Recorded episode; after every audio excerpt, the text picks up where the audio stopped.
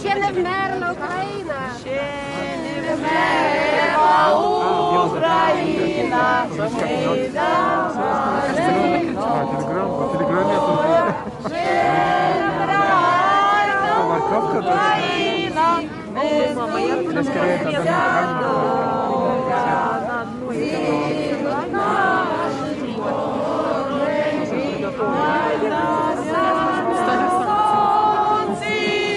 не помню. Это вы поддержите тоже.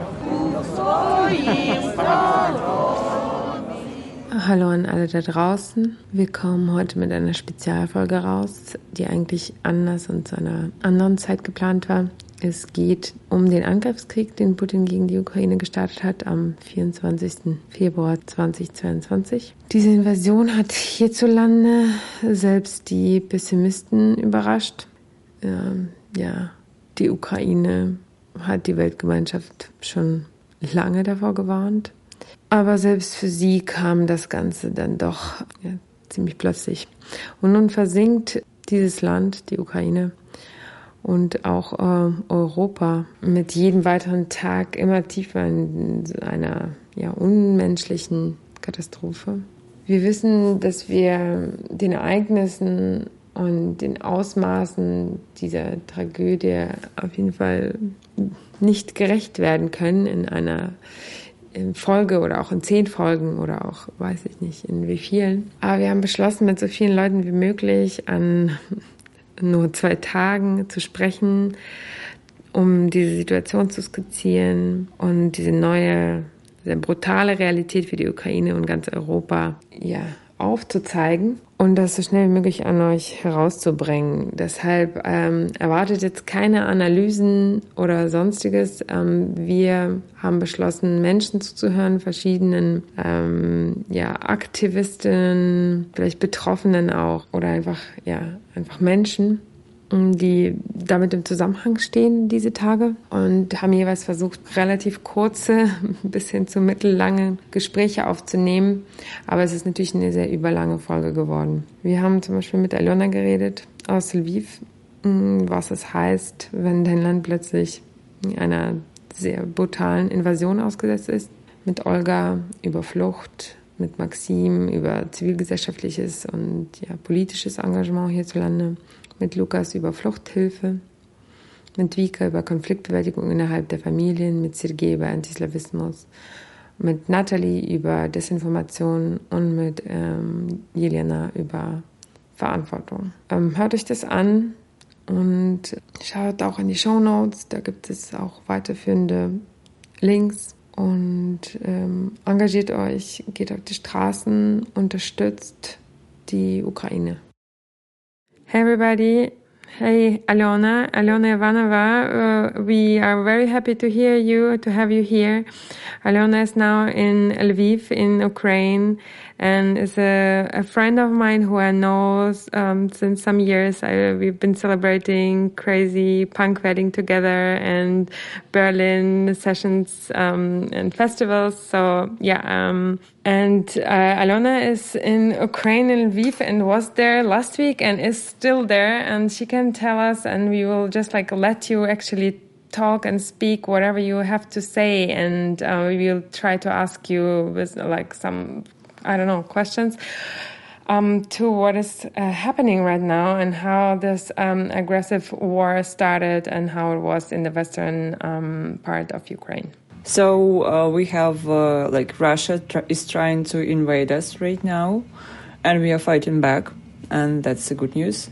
Uh, it started uh, six days ago but it's it, but it feels like years i think because it was like six days but we don't know which day of week it is but we definitely know that uh, it's like it's all uh, that it is like really long for all of us. Uh, it started actually not uh, when russia invaded us it started a little bit earlier, eight years ago, when they uh, took Crimea from us and also took Donbas from Ukraine, which was a territory of Ukraine. But in that time, we didn't fight it back. So that's why uh, it started a little bit earlier. But right now, finally, everyone saw, uh, everyone sees that it is a problem not only of Ukraine but the whole Europe, and I hope America as well, because uh, if they invade us, they're gonna invade, uh, they're gonna, they won't stop on it because they want to form a triglomerate. I would say I would call it that, like the the group of three countries. They want to uh, unite them. Like Putin want to invite, uh, unite Russia, Bela, Belarus, as he called it, not Belarus, and also Ukraine. He wants to just like to unite these nations and be against the Europe, Europa and uh, UK and also USA. So yeah, we feel like stressed, really stressed. Right now we feel just less stressed because we got used to the news when the elderly people are killed in their cars, when the children are killed, when the women are their like legs are bombed and they and you see the picture the photos and videos of women who are like the age of your grandmother or your mother and they have their legs like near them. And you start to like i don't know when when it's happening somewhere like in the world you just watch this news and you're like it's happening somewhere else, but when it's happening in your world, in your country, you just first you are totally shocked, and then you just watch constantly watching this news and feel just angry. That's I don't know. I'm I'm really angry all the time. That's what I feel. Wow. So there are a lot of people fleeing from the eastern part of Ukraine to um, yeah fled to the. Um, to the center first, like to keep, and then now everybody's fleeing further, uh, or not everybody. Like that's another question. But um, like, how is I, I, know that in Lviv there are like waves of um, refugees now from the eastern parts of Ukraine. So uh, what is going on there, um, and what how are you involved? It's not even east part of Ukraine, it's central part of Ukraine. It used to be only eastern part of Ukraine, but it's basically the western part, or oh, the center, central part of Ukraine as well. We heard that right now Euro, Euro, Europe uh, took 500,000 of refugees from Ukraine. And uh, we, me and my friends, we are trying to, in Lviv, we are based, and we are not leaving for now because we don't want to leave. And we are not bombed. That's why we don't have any like in dan- our life is not in danger we can be useful here. And uh, we are trying to help to uh, we are trying to help refugees with uh, accommodating them. Also we are trying to we have our friends uh, are helping uh, with the media coverage. They're they're operators and they're editing the videos which we are targeting on Europe and uh, also on uh, uh, America.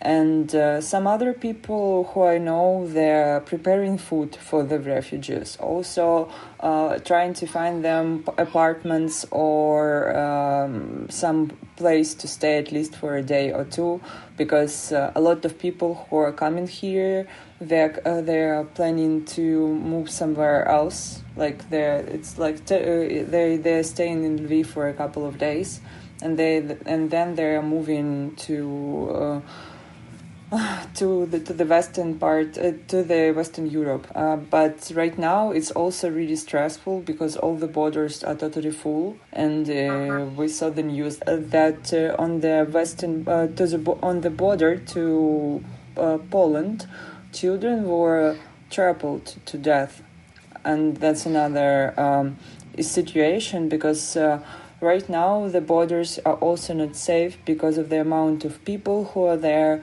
Also, we saw videos that some uh, that there that there were like some fires uh, near the border, so it's not really yeah. safe as well. Maybe maybe if it's border to Slovakia, uh, right now it is considered to be more safe and maybe the border to Moldova, but I'm not sure because a lot of people from Odessa and all, uh, all other territories near coming through Moldova, so I don't know. But yeah, train station is the location where people, uh, where volunteers are needed right now in Lviv the most because a lot of people are coming, a lot of people are coming with animals who need shelter. And right now, uh, a, lot of uh, vet organizations in Lviv they took responsibility for these animals because trains are not allowing people to enter with their animals, and it's also really crazy as well because a lot of people haven't. Uh, didn't took uh, uh, didn't take clothes with them, but they took their uh, any any stuff like at all. But they took their pets, and now they they are leaving their pets because they uh, they can't enter like the train with pets. So it's also really crazy because I have a pet and I'm not living without her like anywhere. I'm going with her and, and I'm living in apartment right now, like a studio apartment, like really small and I'm living uh, with two cats with my with my seven friends in my flat, and we have two flat uh, two cats in two rooms, and uh, that's basically it because I have a bomb shelter near like in my in my house, so we decided to locate here because it's more safe. So. Um so uh, there are also many people who are not li uh, living um, because they don't want to divide families, since guys are not allowed to leave the country from 18 to 60. Um, yeah. And uh, how is that? I mean, we we all know, like we have like um, common like common friends, your close friends who I know from um, my visits. So how how do they feel, and are they? What is going to happen? And are they ready like let's say to to fight? Because not everybody has to be ready to fight it's clear. Like of course many are maybe but how is it? I, um, I, I haven't seen our common friends actually because we were like located in the center. We were helping refugees there in municipal art center. And then we were like at home uh, uh, also in this neighborhood we haven't seen them but uh, they they're also uh, taking they have like a small shelters in their apartments and they're like inviting refugees to come there like and stay.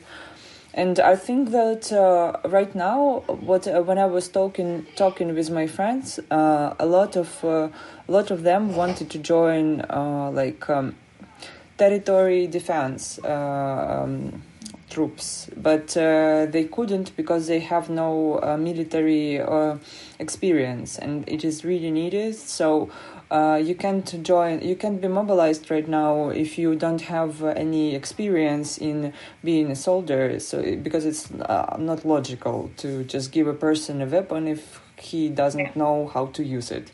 We are not russia you know? Uh, so um, uh, that's why a lot of people here who who who want to help somehow they do it digitally or physically helping like some if someone has a car he just uh, I I know a person uh, from municipal center who is taking uh, he's a driver and his leg is broken. And he is in gips I don't know gips is it a word in English. Uh, and he is in gips and he's driving a car and he's helping people who are refugees who are coming from train station to the municipal center where they can like sleep and eat and rest a little bit and he's with gips like doing it for a whole day so uh, you don't have to uh, you don't have to be like a soldier you can do whatever you can yeah, uh, just just one question um, because it belongs to the same topic.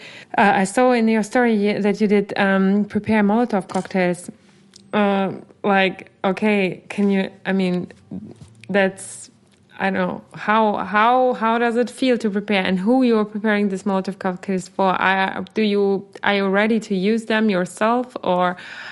Uh, I'm actually not preparing myself uh, any cocktails. Like we call it bandera smoothies, and uh, I, am not doing that because uh, I'm preparing. Uh, I'm helping people to accommodate, and there are a lot of guys who are doing that already, and they're like they have a lot of people. And also it's a different vibration. And it's because I, am not doing that because i'm already really pissed off. And if i'm gonna do something like really aggressive i'm definitely it's gonna be a, uh, it won't end that uh, safe for me because like I don't know I, am not doing that. But yeah a lot of people are doing Molotov cocktails right now. Uh, people are just preparing. Nobody wants to use them. But we used them before and we won.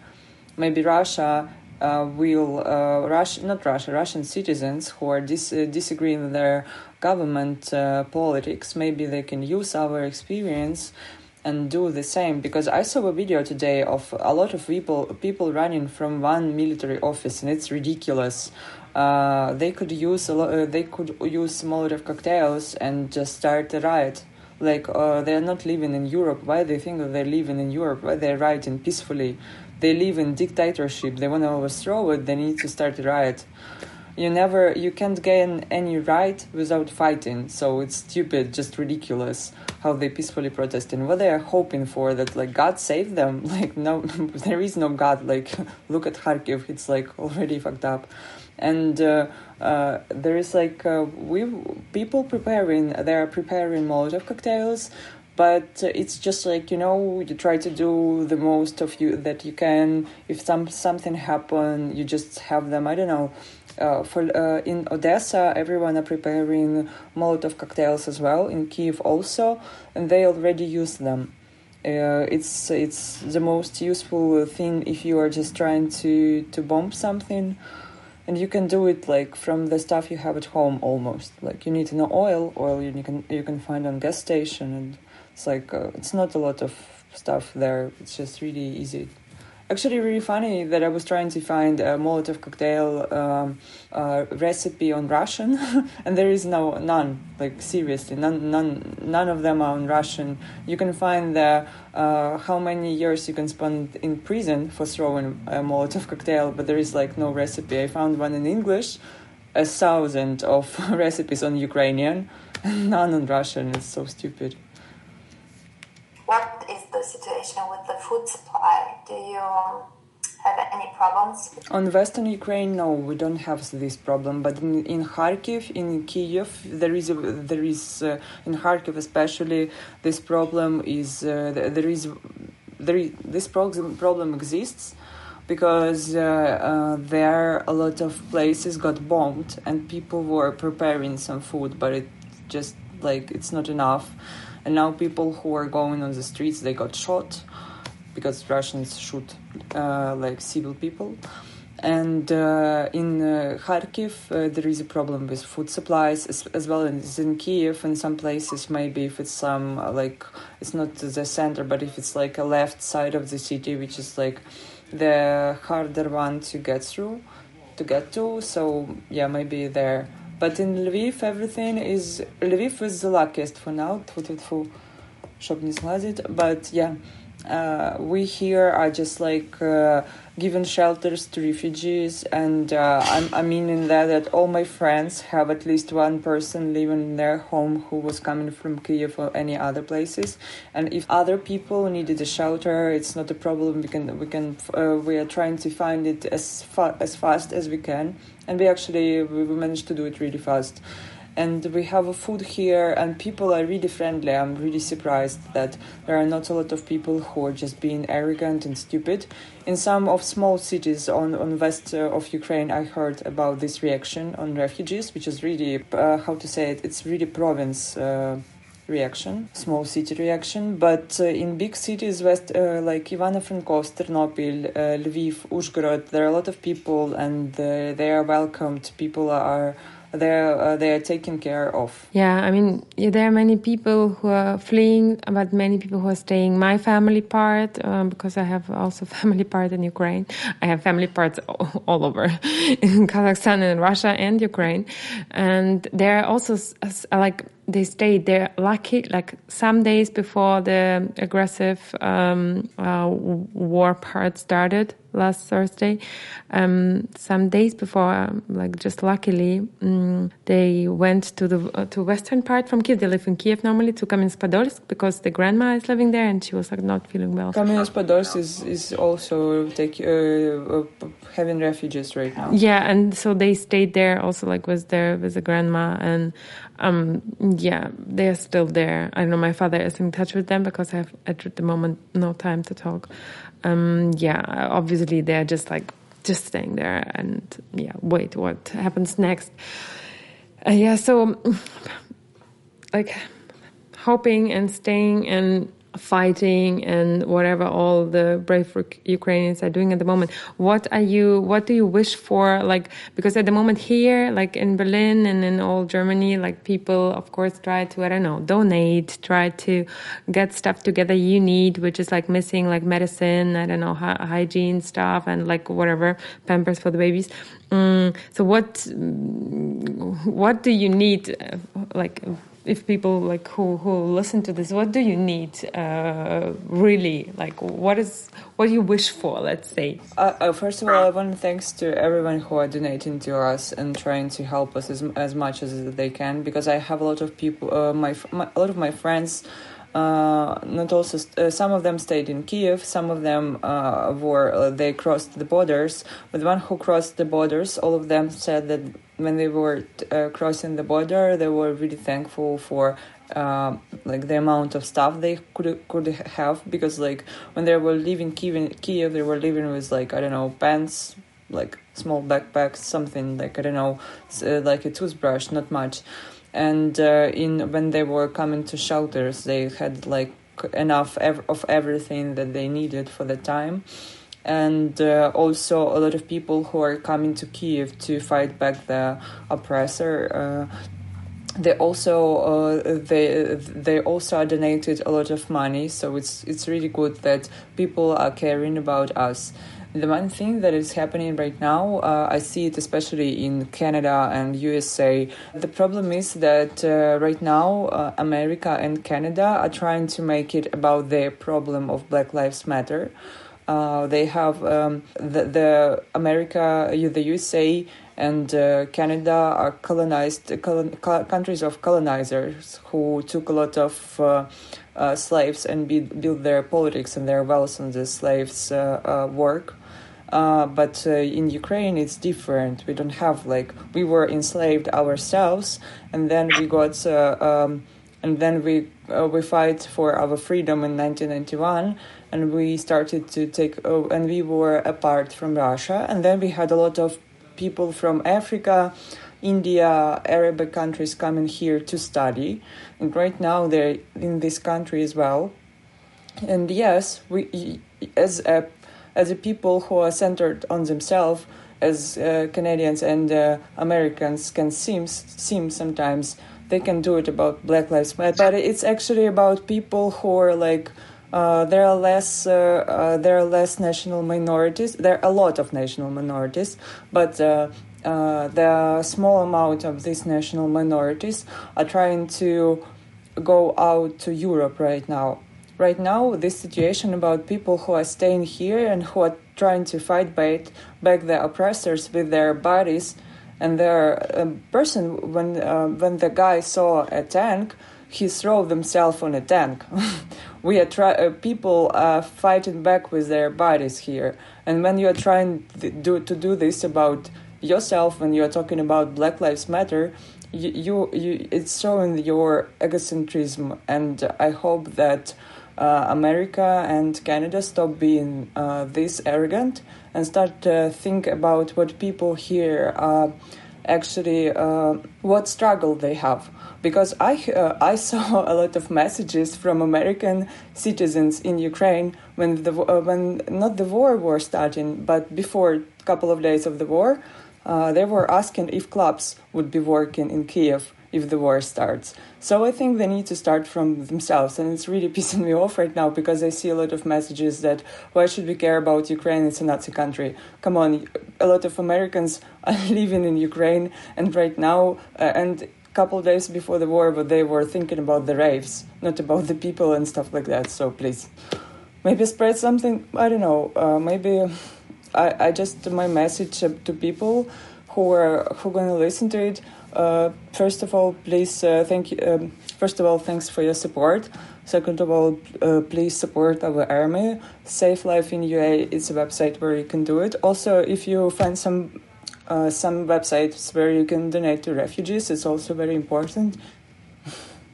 Thank you. Yeah, we will. We we were talking actually with Lucas about about like this topic a little bit because he was um, he met um, people from Cameroon when he was. Um, um, escorting refugees from the Polish-Ukrainian border, and he was um, like also talking to the guys and so on. So this is this is a big topic because you had, of course, as a big European country, you have you have not only Ukrainians living in this country who are trying also to flee the country, and of yeah, there were like I don't know problems or there are problems, but yeah, this is should not be the center of uh, discourses, which is uh, like which are led now. Um, but yeah, it is discussed and it's good it is discussed, and there are people also who are like concentrating on getting by POC people safe uh, safely to I don't know Poland or other countries. Um, but yeah, I understand your point of view, and, and it's important. Yeah, it's it. important for them to be safe. I understand this, but uh, but uh, I think that it's like uh, a lot of people think that uh,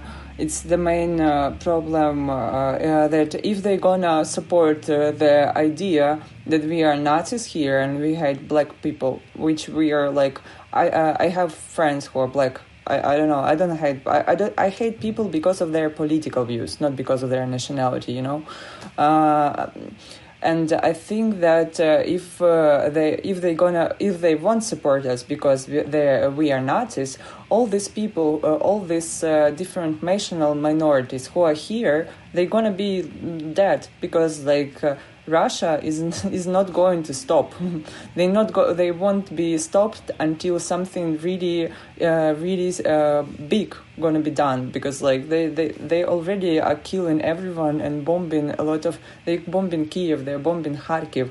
They are bombing Mariupol. They are bombing Nikolaev. They are bombing Kherson. They're gonna bomb all other cities as well. And if you think that we want, and if you are saying that. Um, we won't support Ukraine because they look like Nazis, it's a hypocrisy. And you are trying to make it about yourself. Also, this idea that Europe, like, is homogenic or like Ukraine is just like white people and so on. Um, I mean, this is a very diverse, um, multi ethnical society, and there are a lot of POC and also black Ukrainians and, and so on and so on. Um, basically, all the countries where we are from, like, um, I'm originally from Kazakhstan, is multi ethnical. Ani is originally from Armenia, and so on. So, just like for all the people outside, just leave this idea. Um, this is a very like these are very diverse um, societies, and also if there there are diverse societies, and of course they might be people like who are nationals, like uh, nationalistic or whatever, but there are a lot of people who are um, fighting them in their own country. That's like the, who are Antifa and like yeah. But that's another topic and that should not be like the topic at the moment. Yeah it's not that important right now because right now i'm a left wing like feminist and i was helping uh, to for uh, i was helping uh, right wing um, like group of men to get uh, the the stuff the equipment they were needed to to to help them to uh, to to have this equipment and then come go back to Kiev to uh, to uh, fight back the Russians. You know, right now it's a right now LGBTQ plus community. Uh, Ukraine is super uh, like L, uh, LGBTQ plus unfriendly uh, in there, like in, not in uh, like we have a lot of like queer parties and stuff like that, and people like like everyone has like gay friends, but uh, but still like uh, like on the government level, it's not like allowed.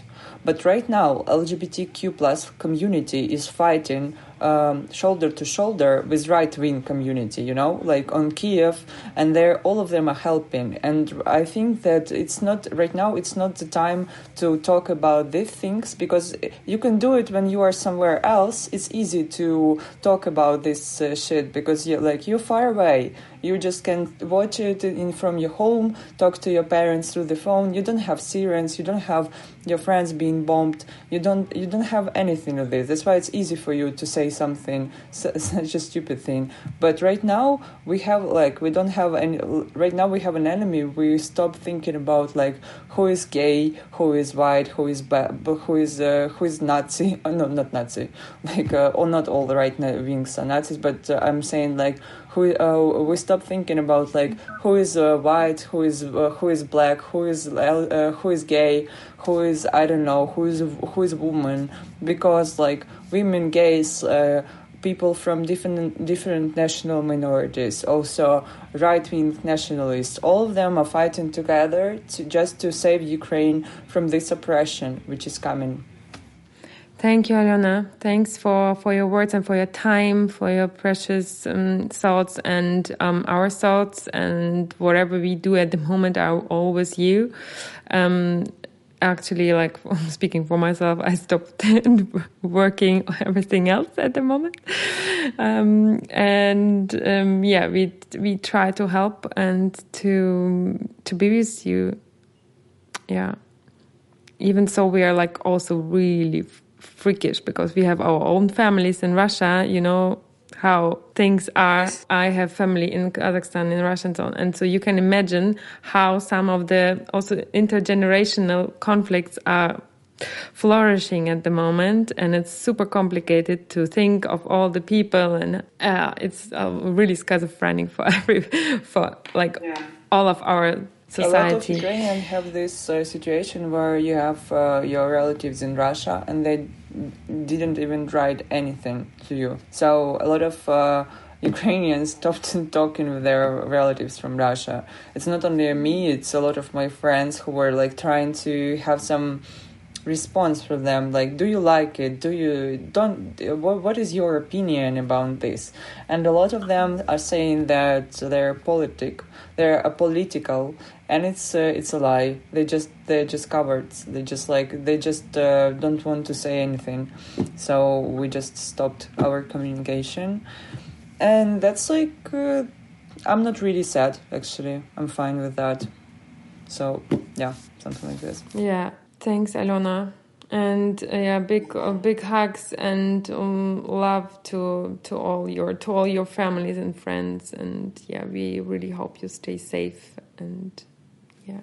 Thank you. Thank you for your support. Thanks. Thank you for, for everything, for fighting and for being there. Thank you, Ukraine.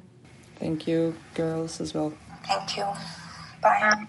Wir sprechen mit Maxim Hiric, ähm, der bei Feature ähm, auch Volontär ist, Aktivist. Er wird selber gleich dazu sagen, was seine Aufgaben sind. Äh, Feature ist eine Organisation, die sich jetzt äh, Ende Januar, Anfang Februar gegründet hat. Ich weiß gar nicht, ob man von einer Gründung sprechen kann.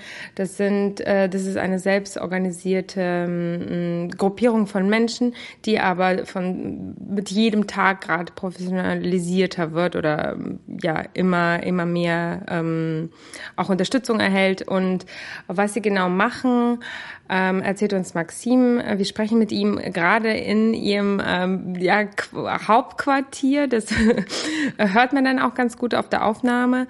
Ähm, wundert euch nicht, äh, so eine Aufnahme ist jetzt äh, neu für diesen Podcast. Ähm, genau, aber dann könnt ihr halt sozusagen eigentlich live mitverfolgen, was da gerade passiert. Hallo Maxim. Hallo, danke für die Einladung. Ja, wir sind froh, dass du Zeit gefunden hast und äh, vielleicht kannst du äh, sagen, was ihr gerade diskutiert, was gerade bei Vice los ist und ähm, was ist das Selbstverständnis von Vice?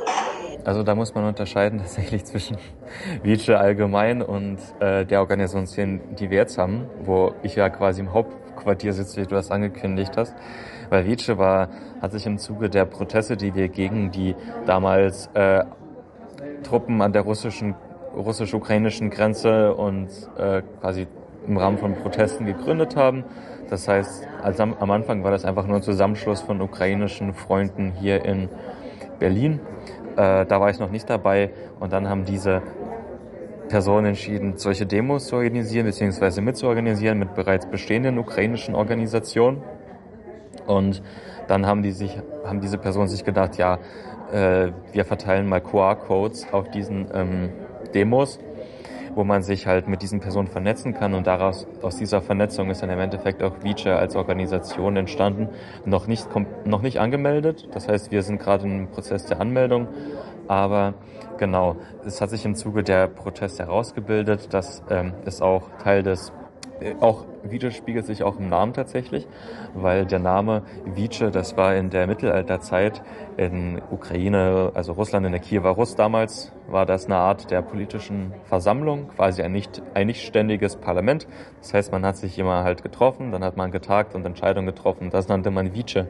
Und damals, 2014, beim Maidan in der Ukraine, haben sich immer pro Woche einmal, glaube ich, immer jeden Sonntag alle ProtestteilnehmerInnen versammelt und das wurde Vice genannt im Rahmen dieser Tradition und dort wurden politische Entscheidungen beziehungsweise politische Forderungen formuliert an die Regierung. Und ähm, als dann tatsächlich äh, ur ursprünglich war bei uns die Idee, dass wir äh, Jugendthemen im, im deutschen Kontext so ein bisschen öffentlicher machen, also konkretische ukrainische Jugendthemen.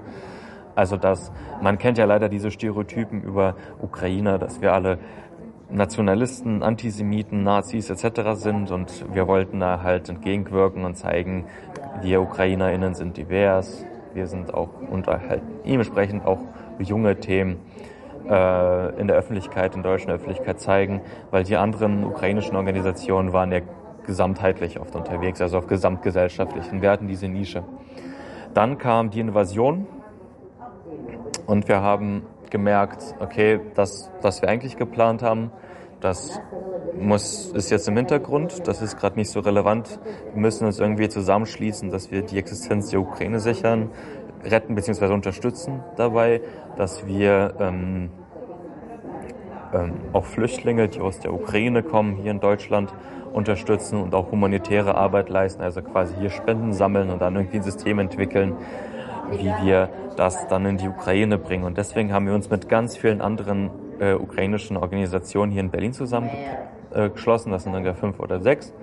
Und das polnische Pielsetski-Institut, glaube ich, ähm, hat uns netterweise eine Räumlichkeit zur Verfügung gestellt, direkt am Brandenburger Tor. Und äh, hier ist quasi unser Hauptquartier jetzt von dieser Schirmorganisation ukrainischer Initiativen. Ähm, ja, ihr sitzt jetzt also direkt am Brandenburger Tor, am Pilecki-Institut. Haben die Kontakt zu euch aufgenommen ähm, oder wie kam diese Solidarisierung? Wussten Sie, dass ihr da jetzt jeden Tag Demos organisiert und äh, sozusagen am Brandenburger Tor vor Ort seid eigentlich nonstop? Ja, also im Prinzip ist das so organisiert, dass wir äh, in, unserem, dieser, in dieser Schirmorganisation haben wir verschiedene äh, Richtungen, in die wir tätig sind. Und die größte ist momentan die Unterstützung von Flüchtlingen und humanitäre Hilfe für die ähm, Ukraine. Und es funktioniert hier so, dass äh, wir einfach öffentlich dazu aufrufen, Hilfsgüter bzw. irgendwelche Medizin zum Beispiel hier hinzubringen. Und dann kommt am Ende des Tages meistens ein Fahrer, der zur ukrainisch-polnischen Grenze fährt und der bringt das dann dahin. Oder eine Fahrerin. Ähm, genau.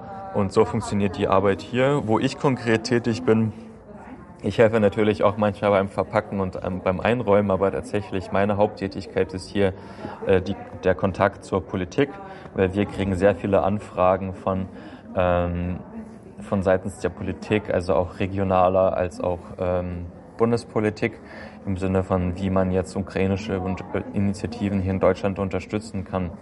Und heute waren wir zum Beispiel im Roten Rathaus, da haben wir uns mit einer Gruppe äh, von uns und sowohl auch von äh, zwei anderen Initiativen hier in Berlin haben wir uns mit Franzis Franziska Giffey getroffen und haben darüber gesprochen, wie wir diese Arbeit koordinieren können, sowohl von zivilgesellschaftlicher als auch von politischer Seite zusammen.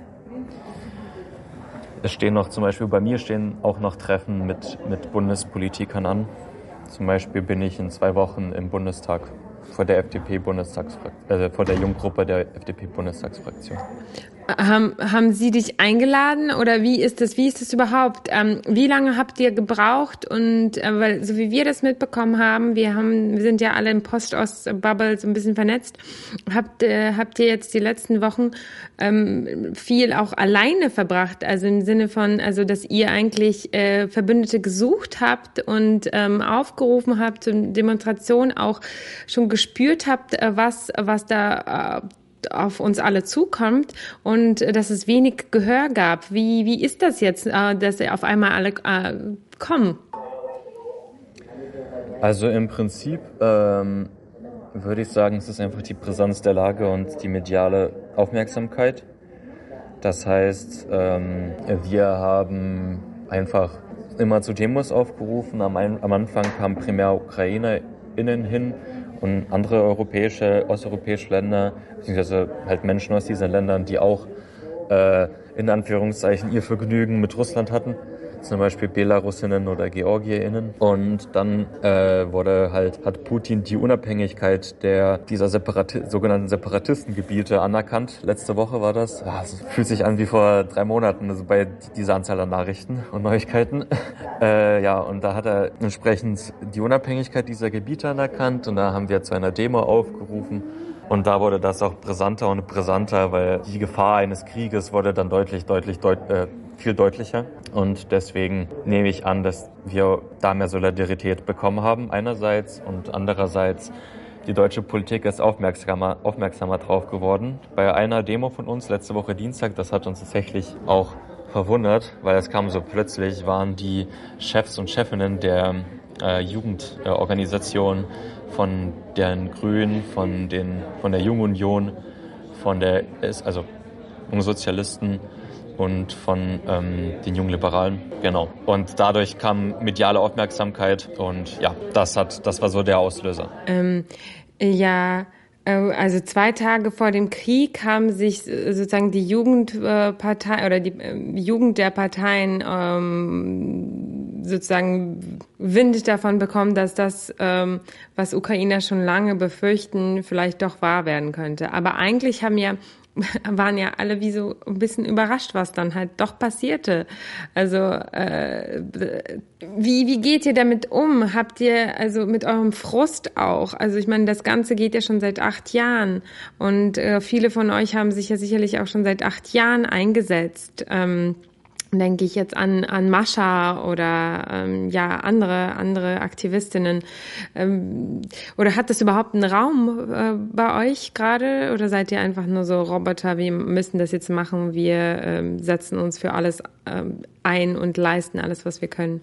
Es war tatsächlich, ich muss da auch ehrlich gesagt sagen, für mich war es auch ein großer Schock, weil ich habe bis zuletzt nicht wirklich an die, vermutlich auch nicht vermutlich auch, weil ich nicht wirklich dran glauben wollte, an die Ankündigung von den US-Geheimdiensten nicht wirklich geglaubt, dass jetzt eine Invasion kommt. Ich dachte immer, das ist nur ein Bluff, um halt, ähm, dass Russland da irgendwelche strategischen Vorteile sich daraus erhofft, dass sie die Ukraine und, den, und Europa bedroht, dass sie nicht wirklich eingreifen. Und wenn sie eingreifen, nochmals, also wie gesagt, du hast ja richtig erwähnt, acht Jahre geht das schon, dass sie sich dann höchstens von der Ostukraine weitere Gebiete äh, annektieren, aber nicht komplett in die Ukraine da eine Invasion starten. Und das war für mich auch ein enorm großer Schock. Also als, als die Nachricht, ich konnte da auch tatsächlich schrecklichste Nacht überhaupt. Ich konnte nicht schlafen, weil um Mitternachts kam die Benachrichtigung, dass die, also letzte Woche Donnerstag war das ja, äh, da kam die Benachrichtigung, dass die russische Regierung den Luftraum über der Ukraine an der Grenze komplett zugemacht hat. Und das hat mich schockiert, weil die haben da tatsächlich auch Gebiete mit einbezogen, die ähm, nicht zur Ostukraine gehört haben, sondern die komplette Grenze zur Ukraine, komplette Länge. Und dann, als um 5 Uhr, Nachricht, äh, 5 Uhr morgens äh, deutscher Zeit oder ich glaube 4 Uhr morgens, bin mir gerade nicht mehr sicher, äh, diese auch diese Ankündigung von Putin kam, dass jetzt die Entnazifizierung etc. gestartet wird von der Ukraine, also quasi eine richtig propagandistisch, chauvinistisch, imperialistisch hergeleitete Kriegserklärung. Da habe ich tatsächlich auch noch nicht geglaubt, dass da jetzt die komplette Ukraine angegriffen wird, als dann aber fünf Minuten später die ersten Nachrichten in Telegram im Live-Ticker reinkamen, dass Kiew bombardiert wird, dass Kharkiv bombardiert wird, dass Odessa bombardiert wird. Das war ein großer Schock und ich glaube, wir alle waren schockiert. Danach begannen schlaflose Nächte und Trauer, aber gleichzeitig auch Wut. Und ich glaube, diese Wut und verbunden mit so einem moralischen Bedürfnis helfen zu wollen, weil wir haben alle hier Verwandte in der Ukraine, alle Familie, die äh, betroffen sind. Also in der Ukraine ist gerade keiner sicher. Ja, also im Prinzip sind meine Verwandten größtenteils sicher, weil die leben in kleineren Städten, die strategisch nicht so wertvoll sind, dass, als dass man sie bombardieren müsste. Aber ich habe äh, einen Verwandten, der wohnt in äh, Kiew und äh, ja, der hat eher nicht so schöne Dinge berichtet. Hm. Lass uns mal weiter drüber reden. Anni, die hier gerade auch im äh, Chat mit dabei ist, stellt die Frage, welche Forderungen ihr an die PolitikerInnen stellt, wenn ihr euch mit denen trefft und wie ähm, fruchtbar diese Dialoge sind. Hm. Also heute war ja mein erstes Treffen mit Politikern quasi, in Form, dass wir uns mit Franziska Giffey getroffen haben, wie erwähnt. Und heute ging es natürlich eher um kommunalpolitische Fragen, weil sie ist ja die Bürgermeisterin von Berlin. Und äh, da haben wir primär einfach unsere Forderung dahingehend formuliert, dass wir mehr Hilfe äh, bei der äh, Unterstützung von flüchtenden Personen aus der Ukraine benötigen, sowohl hier in Berlin als auch an der polnisch-ukrainischen Grenze. Und da auch natürlich auch erwähnen, dass deutlich mehr humanitäre Hilfe für die Personen in der Ukraine auch von Berlin erforderlich wäre, insofern Berlin das auch logistisch stemmen kann als Stadt. Ähm, ich würde sagen tatsächlich, dass es relativ fruchtbar ist, besonders wahrscheinlich auch auf kommunalpolitischer Ebene, weil die Stadt auch darauf angewiesen ist, äh, Hilfe zu, also sie braucht Hilfe von, von uns, von zivilgesellschaftlichen Initiativen, auch was zum Beispiel Sprachkenntnisse angeht und kulturelle Kenntnisse, um mit flüchtenden Personen aus der Ukraine zu arbeiten. Und auch Info, Informationen für diese Personen bereitzustellen. Von daher kann ich mir gut vorstellen, dass die Zusammenarbeit mit eben dieser kommunalpolitischen Ebene sehr fruchtbar sein wird. Eine andere Ebene ist dann natürlich die bundespolitische Ebene, weil da geht es schon um globale, globalere Sachen, wie zum Beispiel Sanktionen gegen Russland. Und da ist ja leider das Problem Deutschlands, dass es energiepolitisch zu sehr von Russland abhängig ist, als dass effektive Sanktionen verabschiedet werden können von deutscher Seite. Zum Beispiel hat äh, das SWIFT-Abkommen beim Ausschluss von Russland ähm, wurden auch nicht die Banken ähm, sanktioniert, welche für, den, ähm, für die Finanzierung vom Gashandel zuständig sind. Äh, und das sind eigentlich ja die Banken, die Russland am härtesten treffen würden, aber gleichzeitig auch die deutsche Wirtschaft am härtesten treffen würden. Was uns aber auch gefreut hat, ist, dass äh, jetzt Waffen geliefert werden an die Ukraine, weil das erhöht die Verteidigungsfähigkeit der Ukraine. Das war auch eine unserer Forderungen. Und allgemein Sanktionen gegen Russland natürlich, äh, wie bereits erwähnt, oft problematisch, weil Deutschland wirtschaftlich abhängig ist von Russland, aber einige Forderungen wurden schon durchgesetzt. Da müssen wir aber nochmal im Einzelnen gucken, wie das sich da entwickelt, wenn wir uns dann mit, bundespolitisch, mit der bundespolitischen Ebene treffen. Okay, noch eine andere Frage. Wie läuft das jetzt ähm, gerade ab, äh, wenn Geflüchtete kommen? Es werden ja jetzt wahrscheinlich täglich mehr und mehr. Äh, äh wie ist da der Weg und wie weit begleitet ihr sie? Also soweit ich weiß, ist der Plan, dass wir konkret als Organisation eher als äh, Info, Informationspunkt da sind, also dass Flüchtlinge zu uns kommen beziehungsweise uns über verschiedene Wege erreichen und wir ihnen dann sagen, hier ist eine Anlaufstelle der Stadt. So macht man das rechtlich mit der Anmeldung hier in Deutschland. Und ähm, ja, wir helfen quasi dabei. Wir sind weniger eine Organisation, die äh, Flüchtlinge direkt irgendwo unterbringt, obwohl da bin ich mir tatsächlich sicher, da wird, glaube ich, auch etwas entwickelt, aber das soll, soweit ich weiß, sollte, soll das primär über kommunale ähm, Wege laufen und wir sind da halt unterstützend. Und äh, vielleicht ist noch eine letzte Frage, weil das natürlich wieder sehr lang ist. Ähm, und wir könnten noch ewig reden, weil ich habe natürlich mehr als nur eine Frage. Ähm, aber wie, wie, wie geht es euch? Ihr habt ja eigentlich wahrscheinlich alle Jobs. Ihr habt das ja alles mal freiwillig gemacht. Und habt ihr Unterstützung? Habt ihr auch psychosoziale Unterstützung?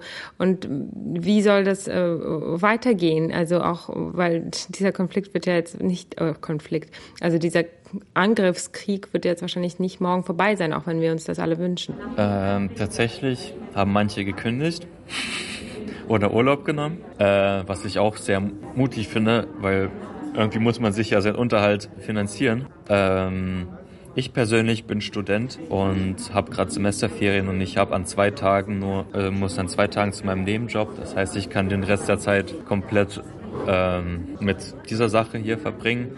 Eigentlich müsste ich noch Uni-Arbeiten machen, aber ich schätze mal, ich krieg Aufschub, solidarischerweise. ähm, ja, wie das mit der psychosozialen Beratung ist, ja, da ist, glaube ich, sogar was in Planung. Also, dass wir uns an Leute wenden, die jetzt freiwillig uns dahingehend unterstützen. Bisher ist das eher auf gegenseitiger Supportbasis, also dass wir uns alle unterstützen und umarmen.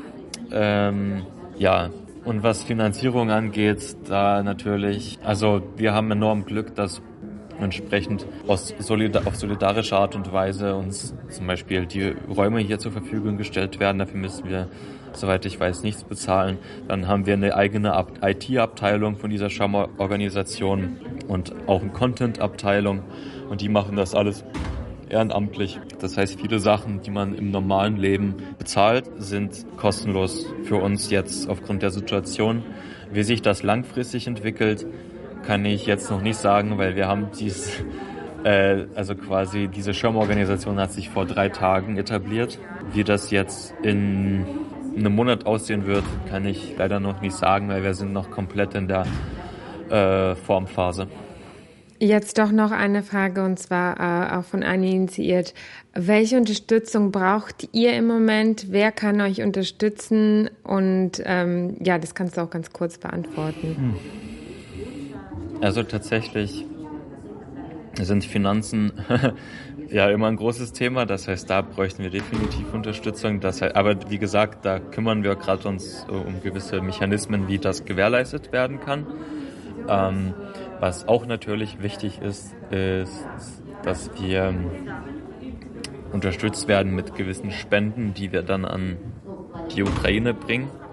Das heißt, dass das einen gewissen Automatismus entwickelt und auch langfristig auch so bestehen bleibt und nicht jetzt wellenmäßig, weil das Thema gerade in den Medien präsent ist, sondern in zwei, drei Wochen interessieren sich nur noch die Ukrainer wieder dafür. So, das könnte auch ein Problem sein, theoretisch. Also wahrscheinlich, ist ein sehr drastisches Thema, wird wahrscheinlich nicht so sein. Das war jetzt überspitzt dargestellt. Ähm, aber genau, also quasi, dass wir eine gewisse Einständigkeit entwickeln und dahingehend ist eine Unterstützung äh, sinnvoll. Aber das können, glaube ich, weniger Einzelpersonen leisten, sondern da muss ein gewisses Netzwerk dahinter stehen, was dann irgendwie aufgebaut wird. Also es geht konkret um die Struktur.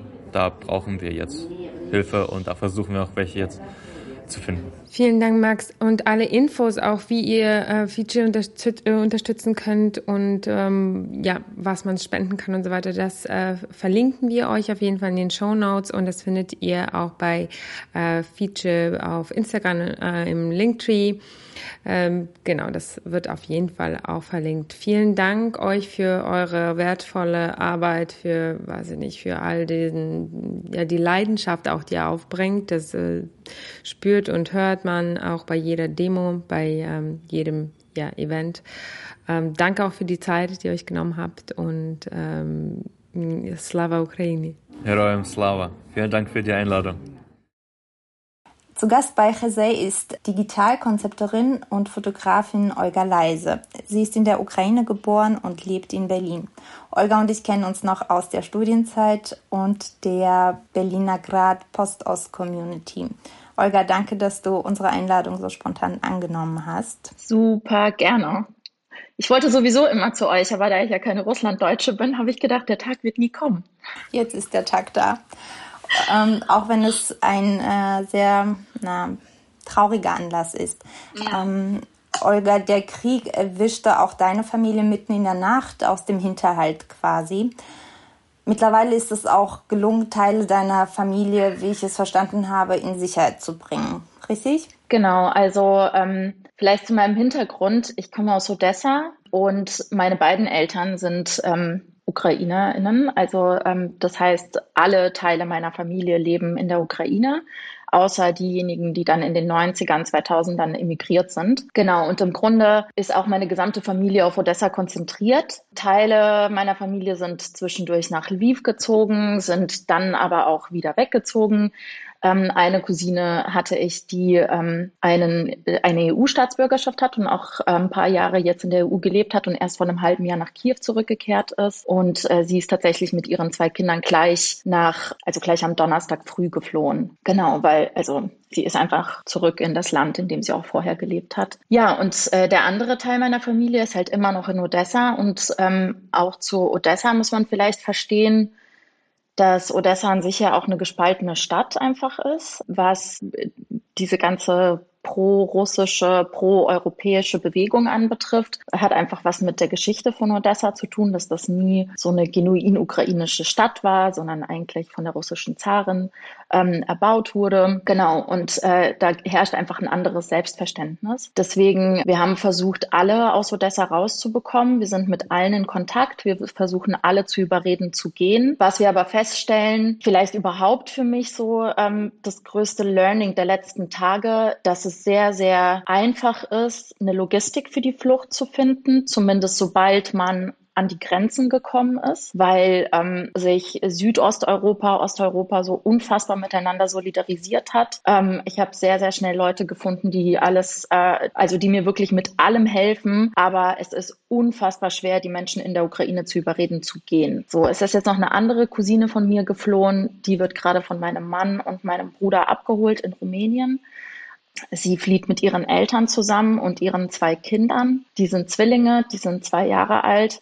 Sie hat aber noch ein drittes Kind und das ist ein 18-jähriger Junge. Und ja, und er musste zurückgelassen werden. Und ähm, da, wir haben einfach vier Tage gebraucht, um sie zu überzeugen, tatsächlich rauszufahren. Und als wir diese, ich sag's mal, Plattrettungsaktion gestartet haben, war es noch Donnerstagmorgen und sie hätten noch mit dem Jungen rausfahren können. Und sie waren aber so verunsichert, was zu tun ist, dass wir im Grunde dieses Zeitfenster, ihn noch mit rauszunehmen, einfach verstrichen ist. Und ähm, ja, Annie. Also ihr habt relativ schnell reagiert. Also ich habe, glaube ich, auch deine Posts gesehen bei Instagram. Da was paar Stunden nach diesem Angriff, da hast du schon sehr schnell reagiert. Ähm, da war noch nicht ganz klein, welche Richtung das Ganze so sich drehen wird.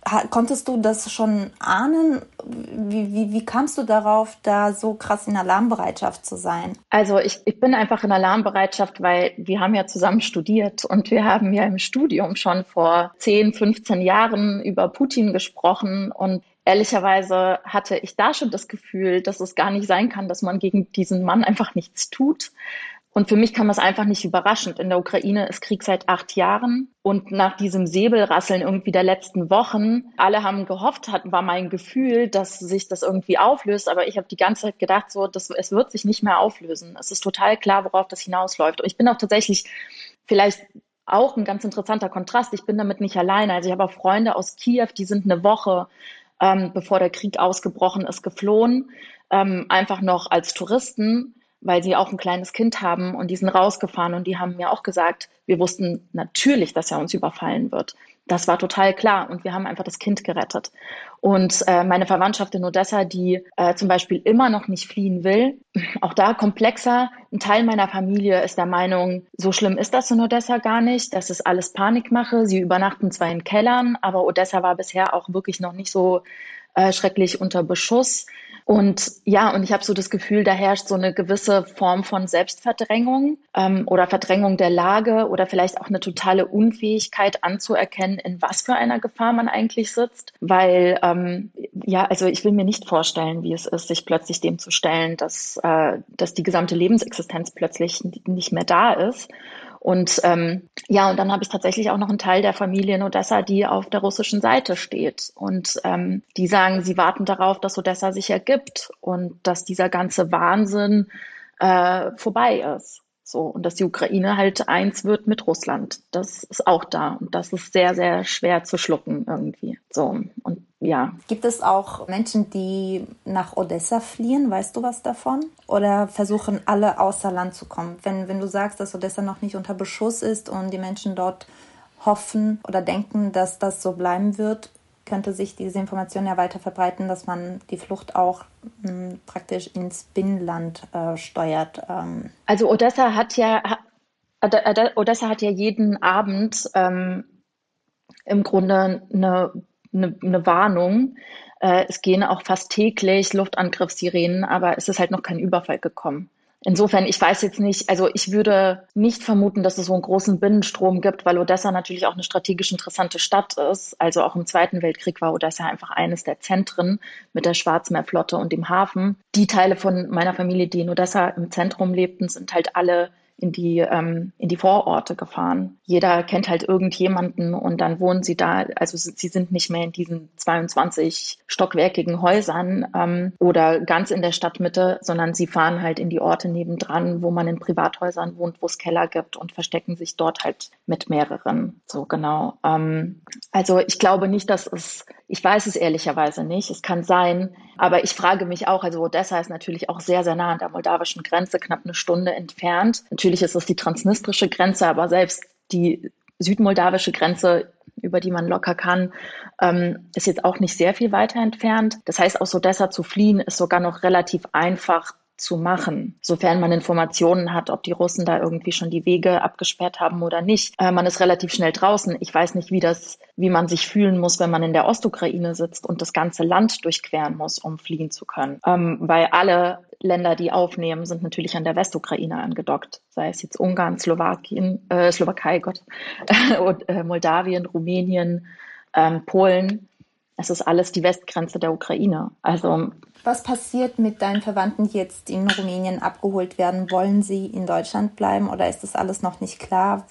Was, was geht da davor? Also kann man überhaupt an, ähm, kann man sich überhaupt einen Plan machen, wie jetzt die nächsten Wochen verlaufen werden oder? Ich mache das wirklich, also meine Handlungen sind Live-Reaktionshandlungen, so Stück für Stück.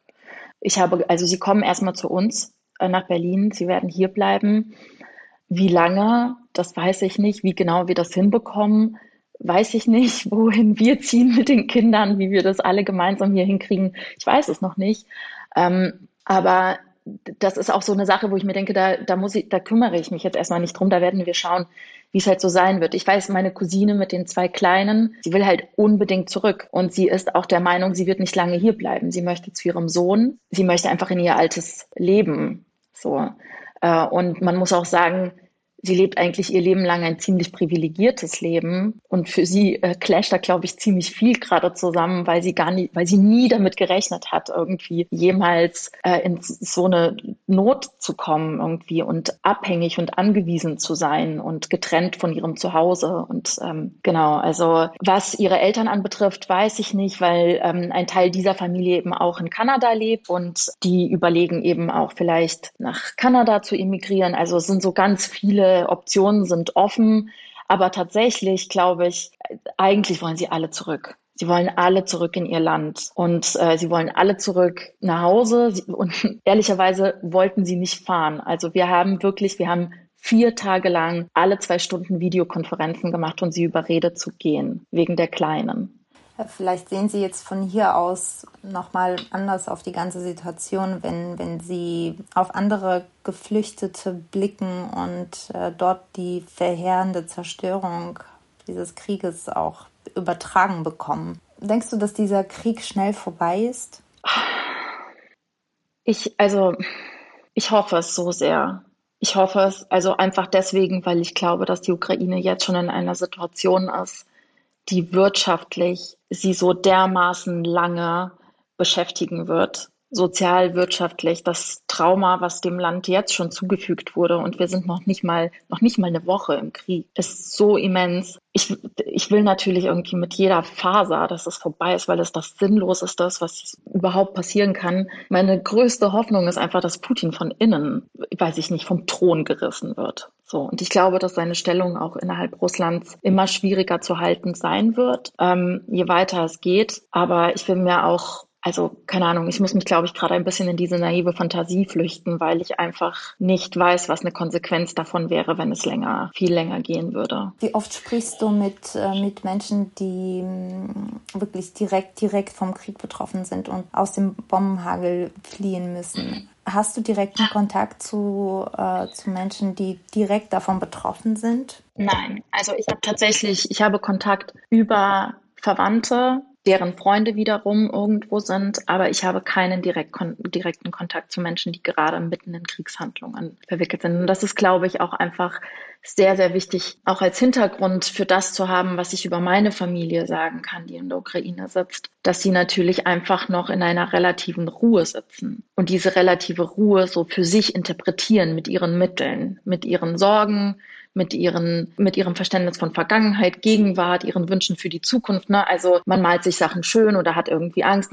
Ich habe eine Tante, die irgendwie sagt, wenn die Russen uns dann doch irgendwann einnehmen, dann wird es mit Sicherheit Lager geben und es wird ein Genozid geben. Also auch da, auch das gibt es. Ja, also, ähm, aber noch haben sie eben Möglichkeiten zu spekulieren. Keiner von denen wird gerade beschossen oder hat kein, also in Odessa habe ich heute gelesen, wird es schwierig an Essen zu kommen, an Lebensmittel. Ähm, also auch da wird sich die Lage zuspitzen jetzt die nächsten Tage, auch angesichts dessen, dass die Russen sich jetzt gerade auch ähm, Richtung Odessa fortbewegen. Das, das wird bald kippen. So, und ich habe auch Angst davor, wenn es kippt, was mit meiner Verwandtschaft ist, wenn sie dann begreifen, dass sie hätten fliehen sollen und dass sie die Möglichkeit hatten vor einer Woche oder vor drei Tagen oder vor zwei Tagen und jetzt ist es zu spät, wenn sie dann erstmal eingekesselt sind. Ja, ich glaube, ein ein entscheidender Teil in der Entwicklung dieses ganzen Krieges ist, dass äh, Menschen hier in Westeuropa aus der ukrainischen Community und aus dieser Post-Ost-Community wirklich sehr schnell gehandelt haben und auch ja. fast zeitgleich mit, den, mit der Entwicklung der, der Situation wirklich reagieren und, und versuchen, Hilfe zu organisieren. Und das rettet im Moment tatsächlich das Leben. Ja, Olga, vielen Dank, dass du mit uns gesprochen hast, dass du diese Einsichten uns ähm, gewährt hast, auch in deine Familie. Ja, wir wünschen dir alles Gute und ähm, deiner Familie ein gutes Ankommen hier in Berlin. Und, und uns bleibt einfach nichts anderes, als, als zu hoffen, dass dieser Krieg bald vorbei ist. Dankeschön. So ist es, Anni. Danke dir. Tschüss. Ciao. So, und jetzt sprechen wir mit äh, Lukas Juretko. Er ist äh, Pole, lebt in Warschau, ähm, kam als Dreijähriger 89 mit seinen Eltern nach Deutschland und ähm, ja, repatriierte sozusagen wieder vor zweieinhalb Jahren nach Warschau und lebt da jetzt. Und zurzeit macht er, wie so viele andere PolInnen, ja, Volontärsarbeit und ähm, Lukas wird uns erzählen, was er jetzt die äh, letzten Tage gemacht hat. Also er war an der Grenze und hat ähm, eine Freundin und andere Leute abgeholt und wird es voraussichtlich auch wahrscheinlich in den nächsten Tagen ähm, noch tun, beziehungsweise kann er uns ja kurz schildern, was da gerade passiert und wo, wo er war und so weiter. Hallo Lukas, erstmal. Hallo, na. Hi. Ähm, ja, vielleicht Kannst du, ähm, kannst du uns erzählen, äh, wo du hingefahren bist und wie das überhaupt war? Ich weiß, du hast kein Auto und wie ist das überhaupt gekommen? Ähm, warum bist du äh, jetzt äh, zur ukrainisch-polnischen Grenze und wen hast du abgeholt? Okay, also ähm, ich war vor drei Wochen in Kiew, Freunde besuchen und so ein paar Sachen machen und äh, habe da irgendwie relativ viele Leute getroffen, die ich irgendwie in den letzten Jahren irgendwie immer wieder, denen ich immer wieder begegnet bin. Und habe mich dann länger mit einer Bekannten unterhalten. Und wir haben dann irgendwie, also wir hatten davor nicht so viel miteinander zu tun, aber man hat sich halt gesehen, wenn ich in Kiew war, also in Lviv zum Beispiel. Und äh, wir sind dann in Kontakt geblieben über die, über die letzten Wochen und hatten irgendwie so geschrieben und sie hat mir erzählt, wie es gerade ist in Kiew und wie es sich anfühlt und äh, äh, genau, waren so in Kontakt und ähm, in dem Kontakt war es auch immer wieder so, dass wir darüber gesprochen haben, ob sie geht im Falle, dass es dass was passiert oder ob sie bleibt und äh, wie sie sich damit fühlt. Und als es dann losging letzten Donnerstag, hat sie mir geschrieben und äh, war so, ich weiß immer noch nicht, was ich machen soll. Also soll ich hier bleiben, soll ich nicht hier bleiben? Und das war irgendwie für mich so eine tricky Situation, weil ich, weil es halt ganz viele Leute gab, von denen ich das Gefühl hatte, so die bleiben auf jeden Fall da. So die, die äh, engagieren sich jetzt schon irgendwie, die, ähm, weiß ich nicht, äh, bereiten sich so langsam darauf vor, dass was passieren könnte, also vor allem mental. Und bei ihr war das aber so, dass, dass ich so gemerkt habe, die weiß es einfach nicht. Und dann habe ich halt so, haben wir halt so geschrieben, ich habe ich hab sie gefragt, wie sie sich fühlt, äh, äh, ob sie Möglichkeiten hat, irgendwo anders hinzugehen, zur Familie oder äh, zu Bekannten oder in in eine Stadt, die nicht Kiew ist, weil Kiew am stärksten betroffen war, schon am Donnerstag. Ähm, und dann hat sie die Entscheidung getroffen, äh, von Kiew nach Lviv zu fahren, weil das weiter im Westen ist, äh, weil es äh, sicherer ist. Da ist da nichts passiert, aber es gab eine beständige Bedrohung. Also da wurde auch schon, sind auch schon die Alarme losgegangen und so weiter. Aber es, ist, es war relativ friedlich, äh, was jetzt irgendwelche, irgendwelche Angriffe anging. Und wollte dann dort eigentlich bleiben, weil sie dort auch Freunde hatte und Freundinnen. Und ähm, ist äh, dann aber abends zum Bahnhof in Lviv und ist in den Zug gekommen, also in einen dieser Züge, die quasi von Lviv nach Przemyśl fahren. Das ist auf der polnischen Seite, das ist quasi so eine Grenzstadt, die ist ungefähr zehn Kilometer von der Grenze entfernt, aber dort halten halt die Züge. Und äh, hat dann auch noch, ich habe dann noch gesehen, dass sie auf Instagram gezeigt hat, wie das da ausgeht und wie das da aussieht. Und es war, der Zug war einfach randvoll. Also der war, der, da standen Leute, da saß auch niemand mehr. Die Leute waren irgendwie so in so, irgendwie so, in so. Also es war einfach Panik und die haben, da sind so viele Leute reingegangen, wie irgendwie nur ging. Und ich habe ihr dann gesagt, super, dann äh, fahre ich nach Przemysch und hol dich da ab und äh, nehme natürlich auch irgendwie alle anderen mit, die, die mitwollen. Ähm, weil da, ja, also weil alle dann von Chemical irgendwo irgendwo hin wollen, irgendwo hin müssen. Und äh, habe dann gesagt, dass ich dorthin fahre am, am Sonntag früh. Sie ist am Samstagabend in den Zug gestiegen. Äh, und ich habe gesagt, okay, ich fahre dann einfach Sonntag früh los, dann werdet ihr ja schon da sein. Normalerweise braucht der Zug eine Stunde. Äh, oder ja, genau, Stunde anderthalb. Und wir sind dann weiter in Kontakt geblieben über, über, äh, über einen Messenger. Und sie meinte schon so, ah, warum bist du denn schon losgefahren? Weil hier geht's einfach nicht voran. So, wir stehen quasi die ganze Nacht an einer Stelle und der Zug fährt einfach nirgendwo hin. Und ich meinte halt so, naja, ihr werdet ja irgendwann mal ankommen. So, also ob ihr irgendwie am, am Mond, äh, irgendwie am Sonntag oder am Montag ankommt, ich warte jetzt einfach hier, so ist das scheiße, so ich fahre jetzt nicht wieder einfach weg, so macht doch keinen Sinn. Und ähm, dann habe ich mich da ins Auto gesetzt und habe irgendwie die meiste Zeit damit verbracht, irgendwie Nachrichten zu lesen am Anfang und habe dann, dann hat mir aber, weil ich auch äh, mit äh, einer Freundin in Berlin ganz viel in Kontakt war, die mir dann geschrieben hat, dass von ihr eine Freundin irgendwo an der Grenze rumsteht, äh, und nicht weiß, wie sie da wegkommt.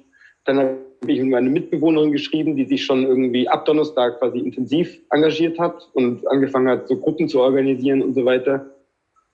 Und dann habe ich das gemacht und dann war ich so, während ich gewartet habe, haben sich dann Freunde aus der Ukraine gemeldet, die irgendwas gebraucht haben. Dann habe ich da versucht zu vermitteln. Dann hat eine andere Freundin, die ich auch in Lviv kennengelernt habe, die aber jetzt gerade in Georgien sitzt, die hat mich angerufen, weil ihre Schwester mit ihrem Mann und ihrem Kind in Lviv sitzen, die aber keine Ukrainer sind, sondern Weißrussen.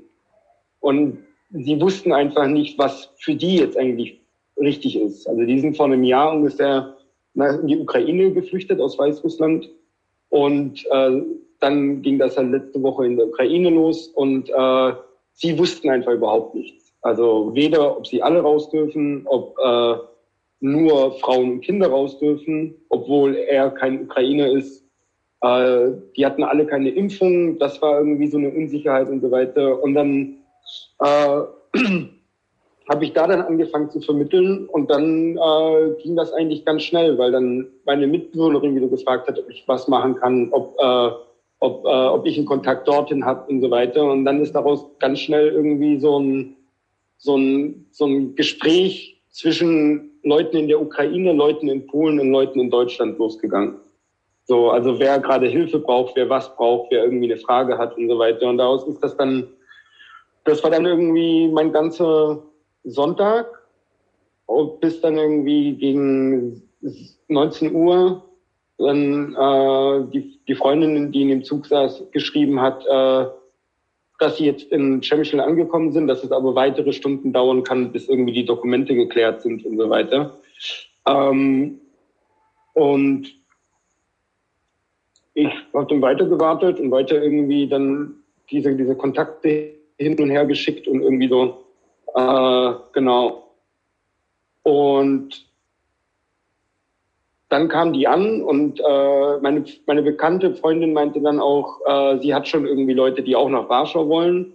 Das war dann äh, eine Mutter mit zwei Kindern aus Dnipro und so ein junges Mädchen, die ist glaube ich 18 oder 19, äh, aus Lviv, so die sich dann irgendwie in diesem Zug standen die halt einfach beieinander und haben dann irgendwie gesagt, okay, das das machen wir jetzt einfach zusammen. Und sie hat die dann irgendwie sofort irgendwie so mit in das Auto reingeholt und wir sind dann äh, zu sechs und eine Katze zurück nach Warschau gefahren, wo wir dann ja. heute Morgen um sechs ankamen.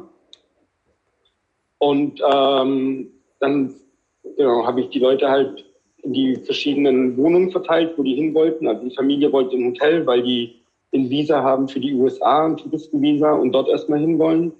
Ähm, äh, meine Freundin habe ich bei Bekannten untergebracht, die ein Zimmer, Zimmer zur Verfügung gestellt haben sofort. Und das Mädchen hat bei uns geschlafen, weil die weiter nach Berlin wollte heute, um dann morgen bei Verwandten in Regensburg anzukommen. Mhm. Genau, und oh ja. das war, genau, und das war dann mein heutiger Tag quasi. Mhm. Ähm, dass ich mit diesem Mädchen einkaufen, wir haben so einen, so, einen, so einen Rucksack für Katzen gekauft damit das irgendwie angenehmer war, weil die diese Katze halt so über der Schulter hatte quasi. Irgendwie, also in dem Zug und dann halt auch im Auto. Ähm, ja. Und mit der bin ich heute noch zum Bahnhof in Warschau gegangen, wo der Zug nach Berlin fuhr, was dann auch wieder so eine kleine Aktion war, weil extrem viele Leute sofort weiter wollen nach Berlin, weil die da Be Bekannte in Deutschland haben oder weiß ich nicht, weiter nach Frankreich oder manche wissen auch, glaube ich, gar nicht, äh, was sie so wirklich machen. Ähm, genau, und dann sind, dann ist da dieser volle Zug losgefahren, der ist jetzt gerade wahrscheinlich irgendwo in Poznan. So, und ist gegen zehn in Berlin. Ja, also wir haben, wir haben uns ja auch am Sonntag unterhalten sozusagen. Ne? Ich war ja. irgendwo auch am ganz kleines äh, Glied in dieser Kette, die du die du da gestemmt hast an Kommunikation. Ja. Und ähm, die Fragen waren ja, also es, es, es, sind ja eigentlich nur Fragen, weil das ist ja alles selbst organisiert. Ne? Das, also das wissen ja wahrscheinlich ja. jetzt gerade die meisten. Also, ähm, aber du hast ähm, uns im Vorgespräch erzählt, ähm, dass das äh, trotz dessen jetzt schon in Polen so recht professionelle Züge annimmt. Vielleicht kannst du kurz was dazu sagen, ähm, wie das überhaupt abläuft. Also gerade sind ja diese ganzen äh, Prozesse, die da ablaufen, dieses Empfangen von Leuten, das sind so Leute wie du, ne? Die kommen dahin, es gibt so Gruppen etc. Ja. Vielleicht kannst du kurz was dazu sagen. Ja, also ich ähm, glaube, am Anfang war das überhaupt nicht organisiert und es sind einfach, alle Leute sind da einfach hingefahren. So. Sind zu diesem Grenzübergang gefahren, sind nach Chemical gefahren ähm, und dann hat sich das quasi erstmal selbst organisiert, weil alle Leute, auch viele Leute Kontakt hatten mit Leuten in der Ukraine, die irgendwie wussten, wo diese Leute sind und so weiter, aber eben nicht selbst vor Ort waren. Und dann ging es halt los, dass man auf Instagram die ganze Zeit nur gepostet hat, so, ich habe vier Leute in XY, die müssen nach Z. So. Und äh, das ging dann, das war so die ersten zwei Tage so der Fall. Und dann wurde das langsam koordiniert. Also die Grenzübergänge wurden ko koordiniert von anderen Freiwilligen, die angefangen haben zu sagen, okay, wir brauchen das, wir brauchen das, Leute in Warschau, wir brauchen das. Und dann haben Leute in Warschau Zeug gesammelt und dann wurde das in den Lastwagen gesteckt und wurde dorthin gefahren. Und daraus entstand dann so eine Organisation. Und ich, also in meinem Fall gestern war es so, dass, ähm, aber ich war da auch noch, auch noch, äh, also ich war das erste Mal an der Grenzsaison und ich weiß, dass Leute, andere Leute, die machen seit äh, drei oder vier Tagen nichts anderes. Aber eigentlich läuft das mittlerweile so, dass äh, man halt für eine Person darf man da hinfahren, die man kennt, und dann nimmt man einfach noch vier, fünf andere Leute mit. so, die dann halt auch irgendwie dorthin wollen wo man hinfährt. Oder die es einfach nicht wissen und sich einfach denken, alles ist besser als jetzt hier zu sein. Und die Züge, die irgendwie nach Krakau fahren, die Züge, die nach Warschau fahren, die Züge nach, weiß ich nicht, oder noch weiter weg, die sind halt äh, unbequem. Und ich glaube, die Leute, die aus so einem Zug steigen, wollen auch einfach, die haben einfach Angst, dass sie nochmal in so einen Zug steigen. So, also auch das Mädchen, das ich heute in den, in den Zug äh, gesetzt habe, die hat eigentlich den ganzen Tag über nichts anderes gesprochen, dass sie einfach nicht nochmal diese Situation erleben will. Und deswegen läuft das, glaube ich, viel mehr mit Autos. Es haben sich total viele so Firmen äh, freiwillig gemeldet, die eigentlich so Arbeiter durch, die, durch ganz Europa fahren. So. Also die irgendwie polnische, ukrainische Arbeiter nach Holland in irgendwelche Blumenfabriken oder so fahren. Die haben dann angefangen mitzumachen und ähm, daraus wurde das, dadurch war das halt, okay, wenn ihr acht Leute habt, dann äh, steht da jemand bereit für euch. So, und so läuft das dann, glaube ich. So, so, so, so habe ich das zumindest mitbekommen. Ähm, und bei mir war es halt tatsächlich so, dass ich dann am Sonntag da ankam, da hat die Polizei schon alles geregelt. Also die hat dann gesagt, so, okay, sind die Leute schon da? Und dann habe ich gesagt, nee, die kommen erst mit dem Zug an, dann, dann musst du woanders warten. So, weil wir nur noch Leute reinlassen, die quasi direkt jemanden mitnehmen oder direkt ein paar Leute mitnehmen. Und äh, so sieht dann halt auch die Stadt aus. Also so, man sitzt dann halt auf einem Parkplatz und da sitzen dann halt noch so zehn andere Leute in Autos und warten einfach, bis diese Leute ankommen, die sie abholen wollen. So. Und äh, mittlerweile gibt's dann aber auch wahrscheinlich hunderte mittlerweile von irgendwelchen Chatgruppen, wo man einfach reinschreiben kann oder Facebook-Gruppen, wo man reinschreiben kann.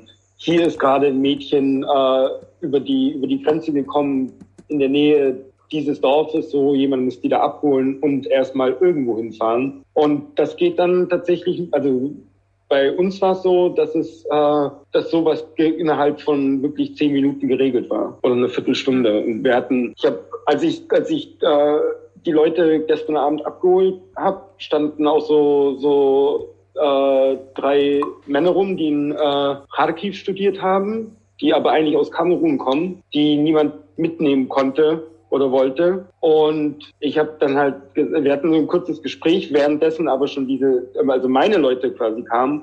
Und ich habe denen dann einfach meine Nummer gegeben und habe gesagt, so guck mal da, da kann man sich irgendwie melden, dass die Polizei, da kommt die für die Nacht zumindest unter. Äh, die haben sich dann heute Morgen bei mir gemeldet, äh, ob ich irgendwas weiß, ob ich irgendwie helfen kann, wo die hinwollen und so weiter. Und dann ging das dann auch sofort in eine Facebook-Gruppe und 15 Minuten später hat sich dann eine Organisation gemeldet, die gesagt hat, okay, wir, wir übernehmen das quasi. Und dann hat man die einfach zusammen in Kontakt gebracht und die kümmern sich dann darum. Also es gibt so, also in, in dem spezifischen Fall war es eine Organisation, die quasi sich äh, einsetzt für die, für die Rechten, für die Rechte von, von Schwarzen in Polen, die sich dann halt genau darauf konzentrieren so und genau das machen. So. Ja, hast du das beobachtet? Das ist ja hier viel rumgegangen, auch in äh, Gruppenchats und weiß nicht, Social Media. Ähm, aber ich glaube sogar auch, ähm, äh, weiß ich nicht, irgendwelche öffentlich-rechtlichen Kanäle, weiß es, die, die verfolge ich gar nicht. Ähm, äh, ja, äh, was, was ist dir da was, also hast du da irgendwas gesehen oder ist dir was aufgefallen oder was haben die Kameruner erzählt, ähm, wie es denen ergangen ist? Wir haben gar nicht lang genug gesprochen. So, also die hatten dann nur gefragt, ob ich Zigaretten habe und ich habe denen dann ein paar Kippen gedreht und dann habe ich nur gefragt irgendwie, ob die, ob die irgendwie versorgt sind, ob die wissen, ob dass es hier Läden gibt, ob die wissen, dass man irgendwie so am besten sich eine SIM-Karte holt oder so. Und die waren, die waren, glaube ich, viel zu müde. Ich weiß nicht, seit wann die unterwegs waren. So, ich kann mir vorstellen, dass die, also um gestern in Kharkiv anzukommen, braucht man in der Ukraine gerade bestimmt zwei oder drei Tage. Und ich habe mit denen auch heute nicht darüber gesprochen, ob die was, was, was passiert ist oder, oder was die erfahren haben. Und ich habe auch tatsächlich mit den Leuten, die ich mitgenommen habe, äh, ich habe keine Fragen gestellt. So, weil man ein, ein, einfach, einfach mitbekommt, dass wenn man da irgendwas fragt, so, dass äh, also die Leute wissen einfach noch gar nicht, wie sie damit überhaupt umgehen sollen. So, mhm. also es ist, es ist einfach äh, genau und das ist ich habe ich hab natürlich diese Bilder gesehen und diese Videos und diese Posts und naja, ah genau. Also deswegen weiß, also kann ich, kann ich nichts dazu sagen, ob es denen jetzt äh, schlechter gegangen ist. Ich glaube, es gibt da gerade niemanden, dem es da einfach gut geht in so einer Situation. Das ist, das ist meine, meine meine Meinung so. Und aus welchen Gründen das passiert, äh, weiß ich nicht. Habe aber mitbekommen, dass man, dass es ganz schwer ist, überhaupt über sowas zu reden. Und ich glaube, dass es dafür auch gerade in der Ukraine äh, überhaupt kein, keine Zeit gibt, sich damit auseinanderzusetzen. Allerdings äh, ist es auf ukrainischen Instagram-Kanälen äh, auch sofort irgendwie, so wurde darauf reagiert. Also in dem Sinne, dass man irgendwie Sachen gerepostet hat, äh, äh, Nachrichten von der nigerianischen Botschaft irgendwie sofort irgendwie angefangen hat, äh, darauf zu reagieren. So und das ist halt, das passiert halt auch und das haben auch äh, die ganzen, also sehr viele polnische Kanäle gemacht. So, also statt dann diese Anschuldigungen die ganze Zeit zu wiederholen, wurde sofort darauf eingegangen und man hat halt darauf reagiert. So. Okay, dann äh, vielen Dank, Lukas, und äh, wir wünschen dir viel Kraft und ähm, ja, äh, allen, die in Polen und an allen Grenzübergängen ja freiwilligen Arbeit leisten. Ja. Das ist wirklich, also das muss man, glaube ich, jetzt einfach machen. So. Und das machen einfach auch die meisten. Also das, das würde ich noch auch gerne sagen, tatsächlich. Ähm, auf der Fahrt nach Warschau, wenn man einfach sieht, irgendwie, was gerade passiert, es ist wirklich faszinierend, wie so scheinbar für so eine Uhrzeit wie drei Uhr morgens an der Tankstelle irgendwie, wo alle übermüdet sind, wie reibungslos das funktioniert. Obwohl es irgendwie Schlangen gibt, obwohl es irgendwie die meisten Produkte gerade nicht gibt. Das war eben Sonntagnacht. Ähm, so, dass einfach so, dass es so Verständnis von allen Seiten gibt. Und das fand ich, das fand ich wirklich extremst beeindruckend, weil, äh, weil ich glaube ich auch erwartet hätte, dass das nicht so reibungslos funktioniert, weil einfach so viele Emotionen präsent sind. Ja. Hallo, wir sprechen jetzt mit Sergei Prokopkin, den kennt wahrscheinlich schon echt viele. Er ist bekannter als Chase und äh, bekannt ist er mit vielen tollen Dingen, vielen aktivistischen Themen. Ähm, eins seiner Steckenpferde sind jetzt seit ähm, gar nicht so langer Zeit, aber doch schon ähm, intensiv die antislawistischen Workshops. Und Sergei kann vielleicht erzählen, was gerade abgeht, seit letzter Woche der Angriffskrieg begonnen hat äh, seitens Russland, äh, wie sich das jetzt auf die Gesellschaft auswirkt und ähm, was äh, er auch zu tun hat. Hallo Sergei. Hallo Julia, vielen Dank für die Einladung. Hm, die Lage ist gerade ziemlich unübersichtlich ähm, und trotzdem erreichen mich viele Nachrichten, bezüglich antislawistischer Diskriminierung und ich würde da erstmal so zwei Sachen unterscheiden. Es gibt ähm, antislawistische Stimmung bezüglich der Ukraine. Das ist jetzt vielleicht äh, schwer zu fassen, aber wir wissen, dass die Ukraine vor dem Krieg als äh, ein Land war, wo die ganzen Saisonarbeiterinnen herkamen und das Desinteresse für äh, den Krieg, der schon seit so vielen Jahren äh, weitergeht, ne, war bis, bis jetzt. Ich glaube, dieses Interesse für die Ukraine basiert auch daran, dass diese Gefahr von Russland, ne, die jetzt ausgeht, auf jeden Fall Europa betrifft und auf jeden Fall Deutschland und wirtschaftliche Interessen, bla bla bla bla. Und alle versuchen sich jetzt mehr oder weniger solidarisch zu zeigen. Aber in vielen Diskursen, auch in den progressiveren Diskursen, merkt man, dass ähm, dieser Krieg noch nicht angekommen ist in den Köpfen in Deutschland. Und ich glaube, das hat was mit dieser tief äh, sitzenden antislawistischen Stimmung in den Köpfen der deutschen Bevölkerung zu tun hat. Das ist der eine Punkt. Der zweite Punkt ist natürlich, der, der jetzt ganz aktuell da ist. Ähm, es gibt Beschwerden, also die ersten Beschwerden, die mich erreicht haben, kamen von Eltern beziehungsweise der Verwandtschaft von Schüler und Schülerinnen, ne, die an ihren Schulen als Mörder oder scheiß Russen beschimpft wurden. Und häufig handelte es sich äh, nicht um russische StaatsbürgerInnen oder Menschen, die aus Russland kamen, aber beim Antislawismus spielt das keine Rolle. Ne? Es geht um Zuschreibungen und wenn etwas zugeschrieben wird, ist es schwer davon zu kommen. Und bei den Kindern beginnt das natürlich nicht einfach so, sondern äh, die Kinder nehmen sehr viel mit aus den Haushalten oder aus den Nachrichten oder aus der Erziehung. Ja, und äh, diese haben natürlich einen Nähboden geschaffen, wo die antislawistische Stimmung sehr schnell sich verankert. Und da müssen wir auf jeden Fall aufpassen. Wir müssen aufpassen, dass die Lehrkräfte sich damit auseinandersetzen, dass sie ordentlich den Kindern erklären, was gerade los ist und dass sie beginnen zu unterscheiden, dass Putin nicht Russland ist, dass Putin nicht Russinnen und Russen sind, dass Putin nicht Russlanddeutsche sind, äh, ist und dass Putin nicht das russländische Volk ist. Ne? Es gibt natürlich die und die, aber diese Differenzierung, die müssen wir auf jeden Fall an den Tag legen. Dann gibt es natürlich Anfeindungen innerhalb von äh, Unternehmen zum Beispiel, dass Kolleginnen und Kollegen sich zerstreiten und da fallen ab und zu mal antislawistische Beschimpfungen. Es gibt Mobbing von oder seitens äh, DienstleisterInnen oder so Restaurants. Es gab jetzt so einen prominenten Fall eines Cafés, die am Anfang geschrieben haben, Menschen mit dem russischen Pass kommen hier nicht rein. Erstens ist das äh, nach dem allgemeinen Gleichbehandlungsgesetz also eine rechtliche Diskriminierung und nicht geht nicht. Und zweitens ist es oder zerreißt unsere Gesellschaft. Wir müssen eigentlich gerade am gleichen Strang ziehen und äh, im Dialog bleiben und äh, nicht solche verkürzten diskriminierenden Aktionen starten. Das ist so, so daneben, finde ich. Genau. Und da müssen wir natürlich alles äh, gleich verhindern und darauf hinweisen, dass es nicht geht. Ähm, wie ist das Du hast gesagt, okay, ähm, die Kinder kommen zu dir und werden sie nur von anderen Kindern angefeindet? Oder ich hatte nämlich gelesen, ich weiß aber nicht, ob das stimmt, weil es geht ja so viel um gerade, ähm, dass es auch manchmal von Lehrkräften passiert. Also wie kann das sein? Ähm, meinst du, das ist ähm, Fake News oder passiert das tatsächlich? Oder hast du da vielleicht auch schon ähm, mhm. direkt?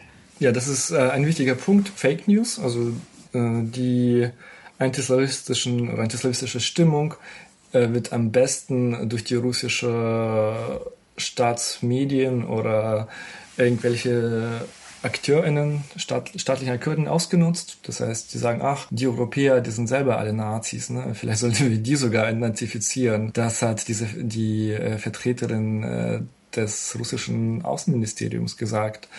Und Propaganda geht auch äh, durch die deutschen Medien bzw. Social Media Kanäle. Ich bin einigen Sachen nachgegangen. Da ging es darum, dass die Russinnen und Russen von einem Krankenhaus angeblich ausgeschlossen werden sollten. Also die sollten nicht behandelt werden. Und ich habe nirgendwo irgendwas Plausibles gefunden oder irgendeine Quelle. Das war auf jeden Fall ein Fake. Ne? Und das Ziel ist natürlich, dass wir uns zerstreiten. Wenn wir nicht zusammenhalten, sind wir äh, erledigt sozusagen. Ja, Informationskrieg auch hier, ja. Ja, wie ist es innerhalb von Familien? Weil wir wissen ja, äh, Post aus Familien sind ja eigentlich auch vollkommen divers. Haben dich da auch äh, schon irgendwelche Sachen erreicht? Äh, ähm, ich meine, es gibt ja auch Familien, die sind ähm, sozusagen nur zur Hälfte dann ähm, slawisch oder so. Also gibt es da Punkte, auch wo du eingreifst? Ich denke, da ist es weniger relevant gerade, zumindest was äh, meine Erfahrung angeht. Ich glaube, da geht es um die politische Anschauung, so dass die Kollegen und Kollegen sich zerstreiten oder Familien sich zerstreiten, weil die eine Seite ja einfach an die Propaganda ne, von den äh, russländischen Staatsmedien glaubt und die andere Seite anprangert, dass gerade Krieg ist und wir was dagegen unternehmen müssen. Ein Fall, der der mich so ein bisschen erschüttert hat, war, unter Arbeitskollegen haben sich äh, Russlanddeutsche zerstritten und haben sich gegenseitig beschimpft und am Ende war bei einem Arbeitskollegen oder waren Hakenkreuze und SS-Zeichen an einem Auto, an Autoscheiben so. Na, und äh, das hat, glaube ich, weniger mit dem Antislawismus zu tun, sondern tatsächlich mit dieser Auseinandersetzung mit politischer Weltanschauung, äh, Putin, äh, Ukraine, genau. Ähm, Sigi, was für Workshops gibst du gerade in diesem, in diesem Kontext? Was ist denn relevant? Musst du Themen vielleicht auch äh, umgestalten, anpassen? Wie gehst du gerade vor? Mhm. Das ist eine sehr spannende Frage. Vor dieser Frage stand ich jetzt vor ein paar Tagen, weil ich äh, mich auf zwei Workshops vorbereitet habe zum Thema Antislawismus und da marschierte Russland noch nicht ein und äh, ich war sehr verunsichert. Ich wusste nicht, ob ich das machen soll, weil dann wird alles so ein bisschen tricky, sage ich mal so. Und dann habe ich gemerkt, dass ich ganz viele Anfragen bekomme für diese Workshops und äh, ich habe erstmal nicht verstanden, woher der Wind weht und dann kamen auch Beschwerden und jetzt wollen sehr viele Menschen diese Workshops durchführen. Einerseits um die Sensibilisierung äh, für die Ukrainerinnen und äh, diesen Krieg zu schaffen und andererseits natürlich um die ganzen Ressentiments gegen Russinnen und Russen oder Menschen, die Russisch sprechen oder denen, die mit Russland in Verbindung gebracht werden, ne, um das zu behandeln. Genau. Ich muss sagen, ich habe auch selbst schon, äh, also ich rede mit meinem Kind immer Russisch auf der Straße Und äh, ich habe auch selbst, selbst schon einfach diesen Gedanken im Kopf gehabt, okay, was ist jetzt, die denken jetzt bestimmt, ich bin Russin, aber ich bin ja gar nicht Russin und so weiter. Und dann dachte ich mir, okay, dass du das denkst und es wäre ja auch egal, ob du jetzt Russin wärst. Du, ich habe ja auch sehr viele russische Freunde, mit denen ich ganz eng zusammenarbeite, die auch viel helfen, die hier noch im Einsatz sind. Und weiß ich nicht, an alle da draußen, äh, lasst uns auf jeden Fall irgendwie den kühlen Kopf behalten und ähm, aufklären. Vielen Dank auf jeden Fall für deine Arbeit, CDG. Die ist wirklich sehr, sehr wertvoll und und ähm, was ich jetzt auch gerade sagen will, ist, dass solche Konflikte natürlich gerne genutzt werden, um Ressentiments zu schüren. Und jetzt müssen wir wirklich aufpassen, dass dieser ganze Diskurs in die richtige Richtung geht und dass wir nicht vom Kurs abkommen. Das ist leider gerade zu beobachten an sehr vielen Punkten. Auf jeden Fall. Und ich habe da so ein paar Punkte, die ich für äh, unglaublich wichtig halte. Äh, der erste Punkt ist äh, erstmal versuchen zu differenzieren. Ne? Ähm, sich Zeit zu nehmen, sich nicht zu zerstreiten sofort äh, und, oder auf irgendwelche alten Stereotype zurückzugreifen. Äh, der zweite Punkt ist, äh, Kinder zu schützen. Kinder können sich selbst nicht so gut schützen. In der Schule sind sie, ich weiß nicht, ob Lehrkräften, hoffe, hoffentlich nicht, aber den anderen Schülern ausgesetzt, ausgeliefert. Und das ist die Aufgabe der Schulen, auch des Staates, die Kinder vor Diskriminierung zu schützen. Und äh, der dritte Punkt ist, also wir müssen dieses Thema, also Antislawismus, so langsam äh, breiter behandeln. Äh, es sollen jetzt nicht nur so kleine Workshops irgendwo in Hinterzimmern stattfinden, sondern es muss einfach bekannter werden in der breiten Masse der Gesellschaft. Ja, vielen Dank. Wir müssen jetzt leider aufhören, weil sonst wird, wird unsere Spezialfolge hier überlang und wir sind sehr dankbar für alle Stimmen und für deine ganz besonders. Und ähm, endlich haben wir dich schon seit, seit zwei Jahren wollen wir dich eigentlich drin haben mit den verschiedensten Themen, die du behandelt hast. Und jetzt wir in diesem kurzen Spot, aber das ist ganz sicher nicht das letzte Mal. Danke euch und viel Kraft. Ciao, ciao. Danke dir auch. Dankeschön. Ciao. So, wir kommen jetzt zu einem Thema, was äh, ziemlich viele Familien hierzulande, äh, aber nicht nur in Deutschland oder im deutschsprachigen Raum bewegt. Es geht um eine Spaltung oder viele Diskurse, wenn man es im besten Fall sind es Diskurse, in der schlimmsten, mm, im schlimmsten Fall sind es Auseinandersetzungen bis hin zu Spaltung von ganzen Familien. Es geht darum, wie diese, dieser Krieg in der Ukraine, der auch seit acht Jahren ja natürlich auch schon andauert, ähm, die Menschen auch seit acht Jahren zum Teil schon spaltet. Aber wie jetzt die Zuspitzung, mm, die, der, der Angriffskrieg Russlands seit der letzten Woche, wie er jetzt ähm, mm, auch einschlägt in äh, unsere Familien. Und dazu sprechen wir, beziehungsweise ich heute, weil wir uns aufgeteilt haben mit Annim, um die vielen Stimmen einzufangen, ähm, mit Viktoria Starr. Äh, sie ist ähm, auch Russlanddeutsche Plus, RD Plus, aus Bielefeld, NRW und kommt ursprünglich aus Novosibirsk.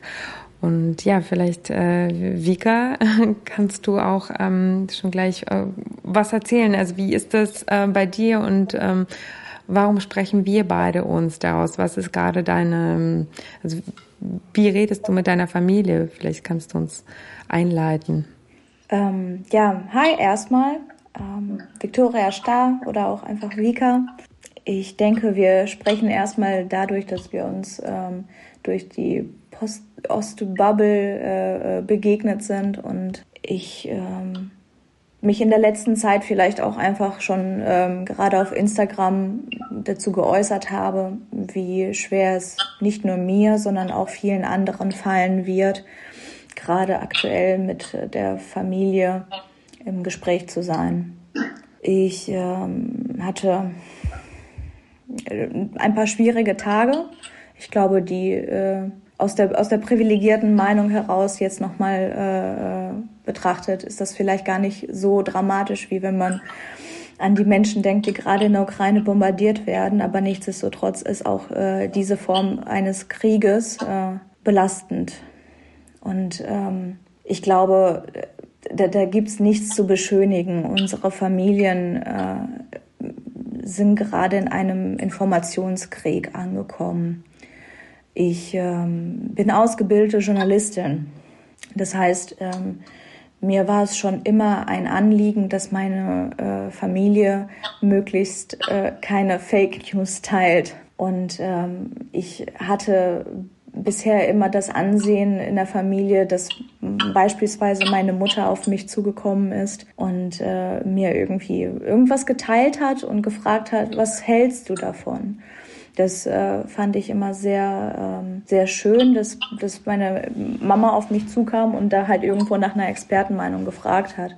Und ähm, es kam dann irgendwann die Zeit, wir eckten immer mehr aneinander mit äh, immer mehr werdenden Fake News und ähm, mittlerweile kriegen wir uns in die Haare. Wobei ich sagen muss, äh, zu dem extremen Thema der Ukraine äh, hatten wir äh, bisher noch keine Gelegenheit, uns auszutauschen, weil wir beide wissen, wie es sein wird, dass wir uns in die Haare kriegen werden. Ich glaube, sie meidet bewusst den Kontakt, weil sie weiß, wie, äh, wie ich denke. Sie folgt mir auf Instagram. Sie liest meine Posts. Sie äh, wird das alles mitbekommen. Und äh, im Gegenzug weiß ich, was sie auf Adna Kleisnicki liked. Hm. Da bist du auch, das ist ja. Ich, ich versuche, also aktuell äh, ist mein Nebenjob unter anderem, oder nein, das gehört zu meinem Job mit dazu, auch Social Media äh, äh, zu machen. Und äh, da bin ich natürlich immer überall up to date. genau, also deshalb Adna Kleisniki. Es ist, es ist eine Parallelwelt. Absolut, es ist, es ist gruselig, wenn man da reinkommt. Und äh, eigentlich möchte man das auch direkt wieder schließen. Ähm, naja, aber abseits äh, von meiner Mutter habe ich auch noch Streitigkeiten, Diskurse, ähm, Auseinandersetzungen mit äh, meinen Großeltern, speziell mit meinem Großvater. Er wird 80 dieses Jahr. Er lebt äh, in einem Dorf gegenüber von Mariupol ähm, auf der russischen Seite. Genau, vielleicht kann man ganz kurz sagen, äh, wie weit es von der Grenze zur Ukraine entfernt ja, ist. das sind, äh, das sind etwa 30 Kilometer, meine ich. Also ähm, es, ist, es ist wirklich nicht weit und äh, ich muss auch sagen, ich mache mir natürlich Sorgen, weil ähm, Klar, seien wir mal ehrlich, auf dem russischen Boden kann man eigentlich eher so die Hoffnung haben, dass die voraussichtlich nicht angegriffen werden, aber dass irgendein Geschoss eventuell in die falsche Richtung fliegt, kann man halt nicht zu 100 Prozent garantieren, dass das nicht, nicht passieren wird. Ähm, und deshalb schreibe ich denen auch regelmäßig und frage auch, wie ist die Lage. Und äh, die, meisten, die meiste Zeit bekomme ich eine Antwort wie, ja, man hört Geschosse. Und ich sage, ja, die Geschosse sind aber nicht bei euch, sondern in der Ukraine. Ja, aber es ist richtig, dass wir, da, dass, dass wir das machen. Also wir, das Volk, wir für Russland. Ähm, und dann hinterfrage ich das natürlich und sage, wie kommst du darauf, dass das richtig ist? Und das Erste, was dann immer als, als Gegenfrage kommt, darf ich das auf Russisch erstmal sagen? Ja, ja. Ähm, а где вы были последние восемь лет? Wo wart ihr die letzten acht Jahre? Warum wurde nichts darüber gesch gesagt, geschrieben, veröffentlicht? Und ich sage immer, Opa, ich habe 2015 meine Bachelorarbeit über die äh, zu dem Zeitpunkt noch Ukraine-Krise betitelte Krise geschrieben. Mhm ähm, es war nicht so, dass man darüber nichts gewusst oder nicht berichtet hat. Und ähm, die Welt hat sich jetzt geändert und der Moment, in dem Russland invasiv die Ukraine äh, angreift, ist nochmal äh, ein Stückchen härter vielleicht. Und ähm, das kannst du doch nicht gutheißen. Und dann kommt immer dieses, das, das, das hasse ich ja wirklich an diesen Diskussionen innerhalb von russischen Familien oder vielleicht auch innerhalb der postsowjetischen Familien. Du darfst dich als Frau nicht äh, äh zu weit aus dem Fenster lehnen. Ja.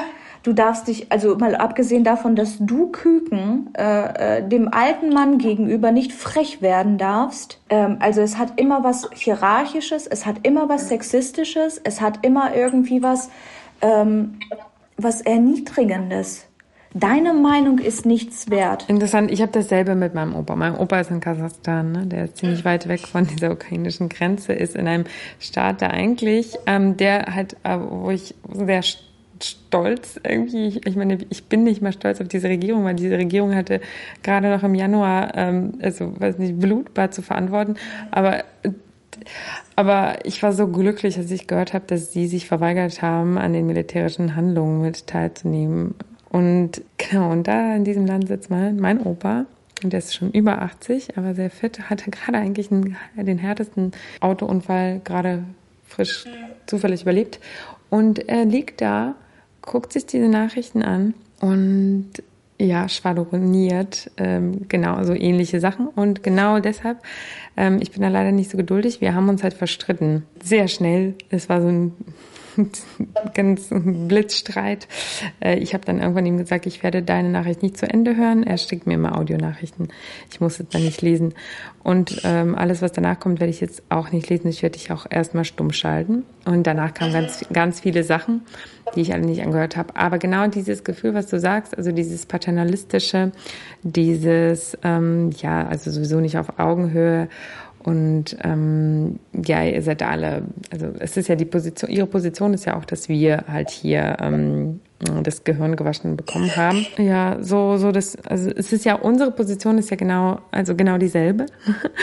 Und ähm, dann, ich, ich frage mich, also ich, ich habe für mich, äh, weil ich, ich habe jetzt keine Energie dafür, ähm, diesen Streit mit ihm auszu ja, auszutragen. Oder mit meiner Tante, die dann in Russland ist. Und mit ihr war das aber nicht so schlimm. Also sie sagt dann immer, äh, wie du auch schon sagst, so, девочки не нужно, äh, девочки, девочка не должна про войну говорить. Also hier die Frau sollte sich nicht mit solchen ähm, Sachen beschäftigen. Oder sie sagt, Julia, äh, sorg dich um deine Gesundheit, um deine Familie und äh, lass die Finger Lass die Finger von der Politik, das ist alles nur Dreck und Geld und Korruption. Also immerhin gibt es da so eine Art Verständnis dafür, die Situation, äh, wo, woher das kommt. Aber man will sich trotzdem nicht ähm, dazu unterhalten und man hat trotzdem so eine Verteidigungsposition.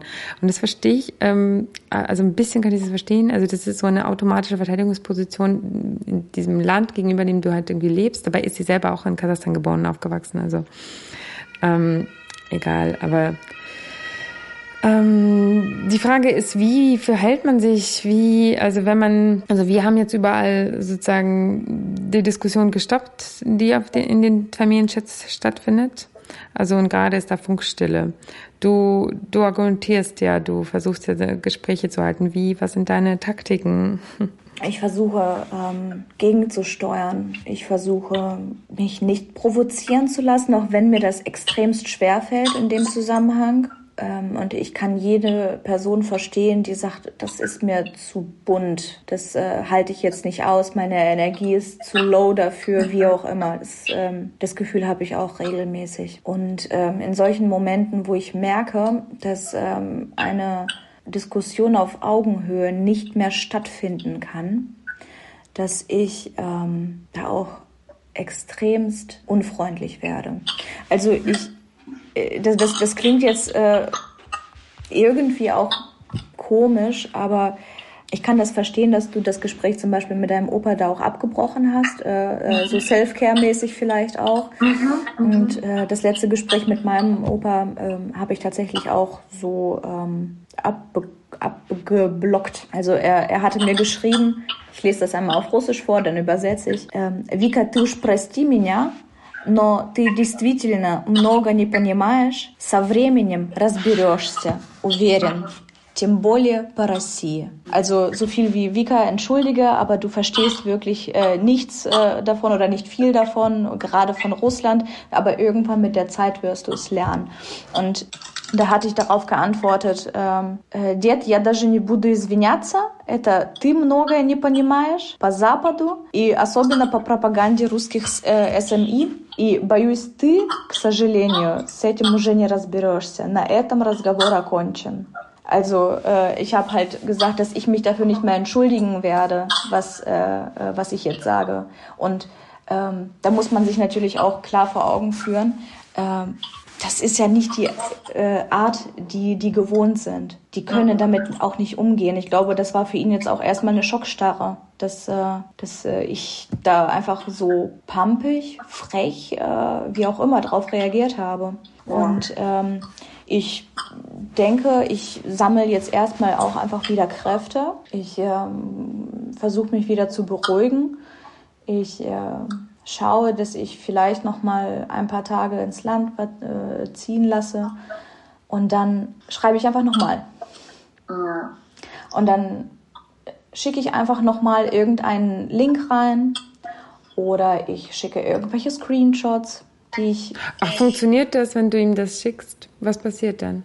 Ähm, in, in der Regel, ähm, ja, kommt unterschiedliches bei rum. Ich hatte jetzt neulich irgendwie ähm, äh, Screenshots dazu geschickt. Ich glaube, das hattest du auch geteilt. Ähm, wie viel äh, kostet der, äh, der Angriff auf die Ukraine äh, Russland?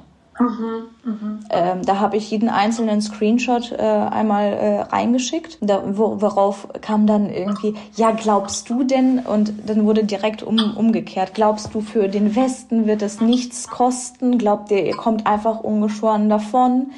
Und äh, ich sage, ja, aber bevor du mit dem Finger auf den bösen, bösen Westen zeigst, ähm, sollten wir vielleicht einmal darüber nachdenken, dass das vielleicht auch keine so gute Idee ist für Russland. Da können wir ja auch drüber sprechen. Aber er ist auch der festen Überzeugung, dass die Demonstrationen in Deutschland oder in Europa ähm, uns nicht als ähm, echte Demonstrationen dargestellt werden in den, äh, im Fernsehen zum Beispiel. Also im Fernsehen würde nicht das gezeigt werden, was auf echten ähm, äh, Demonstrationen innerhalb Europas passiert. Ähm, dass, dass wir alle niedergeknüppelt werden, dass wir alle verhaftet werden, dass das alles äh, ähm, total brutal sei, wie auch immer. Oh ja, ich kann mich auch schon ein paar 1. Mai-Demos in Berlin erinnern, so Anfang 2000er. Aber also da, äh, äh, da Aber das kannst du nicht mit einer russischen Demo vergleichen. Genau, das kann man halt nicht vergleichen. Also bis jetzt, wir sind ähm, jetzt heute ist Montag, der 28. Februar, ähm, wo wir das aufzeichnen, Vika. Und ich habe, glaube ich, gar nicht die aktuellen Zahlen von den Protesten in Russland, aber ich weiß, dass gestern 5.500 Leute wurden seit Kriegs- oder heißen Kriegsbeginn, also seit letzten Donnerstag, innerhalb von vier Tagen äh, wurden in Russland 5.500 Leute verhaftet auf Demonstrationen. Ja. Ähm, so etwas passiert in Deutschland halt nicht. Ja. ja. Es gibt ja, es gibt ja solche, mm, wir haben leider nicht so viel Zeit, äh, auf alles einzugehen, deshalb gucken wir mal dahin. Es gibt ja solche ähm, Anleitungen oder ähm, solche Follow-ups mittlerweile, die ähm, ja Leuten Hilfestellung bieten. Auch Ostklick macht ja sowas auch, ähm, auch in anderen Desinformations, ähm, ich sag mal Thematiken. Äh, liest du dir das sowas durch und hältst du dich daran an so Argumentationsguides ähm, und sowas? Ähm, Argumentationsguides vielleicht nicht unbedingt. Ich glaube, das würde mir wirklich helfen, aber äh, da komme ich irgendwie einfach nicht dazu, mir äh, das mal anzugewöhnen oder durchzulesen. Das Einzige, was ich jetzt äh, in den letzten äh, in den letzten zwölf Stunden gefühlt ähm, mir ähm, durchgelesen hatte, waren äh, zwei oder drei Guides, ähm, wie man auf die gängigen Propagandafragen äh, antwortet. Ich glaube, eins von äh, Docha oder Doxa, wie das heißt, ne? Das, äh, das was jetzt äh, auch äh, gesperrt wurde, meine ich.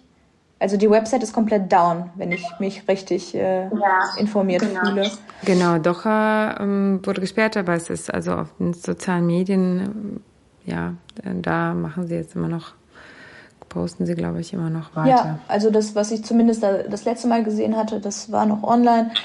Ähm, solche Sachen sind auch sehr hilfreich, weil ähm, was, was in solchen Situationen auch häufig passiert, bei mir zumindest, ich kann mir aber vorstellen, dass es einigen auch ähnlich gehen wird, wenn, ähm, ähm, wenn man eigentlich ähm, auf Russisch diskutieren möchte, ähm, aber äh, im Eifer des Gefechts vielleicht russische Wörter vergisst oder ähm, die Eltern einen so durcheinander bringen oder die, die Familie einen so durcheinander bringt mit irgendeiner Gegenfrage oder so und man ist nicht so ähm, schnell genug mit, mit der Antwort. Ähm, das, das stört mich persönlich dann auch. Und dann ähm, nehmen also nimmt meine Familie das gerne als Schwachstelle und äh, sagt, ja, du, du, du kannst ja gar nicht äh, adäquat darüber reden. Ja, na, weil, weil das meistens in diesem Wortaboutism also so geführt wird.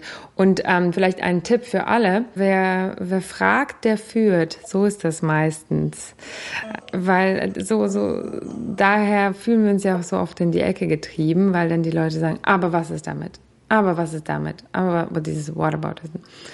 Und den Spieß umzudrehen. Also das heißt nicht einfach nur die ganze Zeit äh, gegenzufragen, aber vielleicht jetzt konstruktivere Fragen zu stellen und dann halt aber auch halt selber auch diese Menschen herauszufordern, ähm, nachzudenken und vielleicht auch Fragen, die sie sich nicht gestellt haben in einem Chat, wo wir auch darüber geredet haben. Aber auf die Frage mit, äh, wo, wo, warst, wo wart ihr vor acht Jahren, kann man auch Gegenfrage stellen, wo wart ihr denn vor acht Jahren?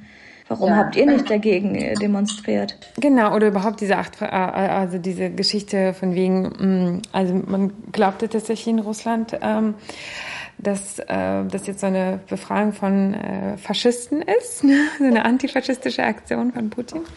Das äh, wird ja tatsächlich von vielen geglaubt. Und da ist vielleicht eine der Fragen, die möglich ist, ähm, ja, aber warum, ähm, wenn das jetzt schon seit acht Jahren da läuft, warum agiert Putin jetzt erst? Warum agiert er jetzt erst? Oder auf diese NATO-Geschichte, hm, die auch so ein bisschen kurios ist. Also ähm, dann ist die Frage, okay, warum greift Putin einen Staat an, der nicht in der NATO ist, sozusagen? Also wenn es sozusagen gegen die NATO gehen soll.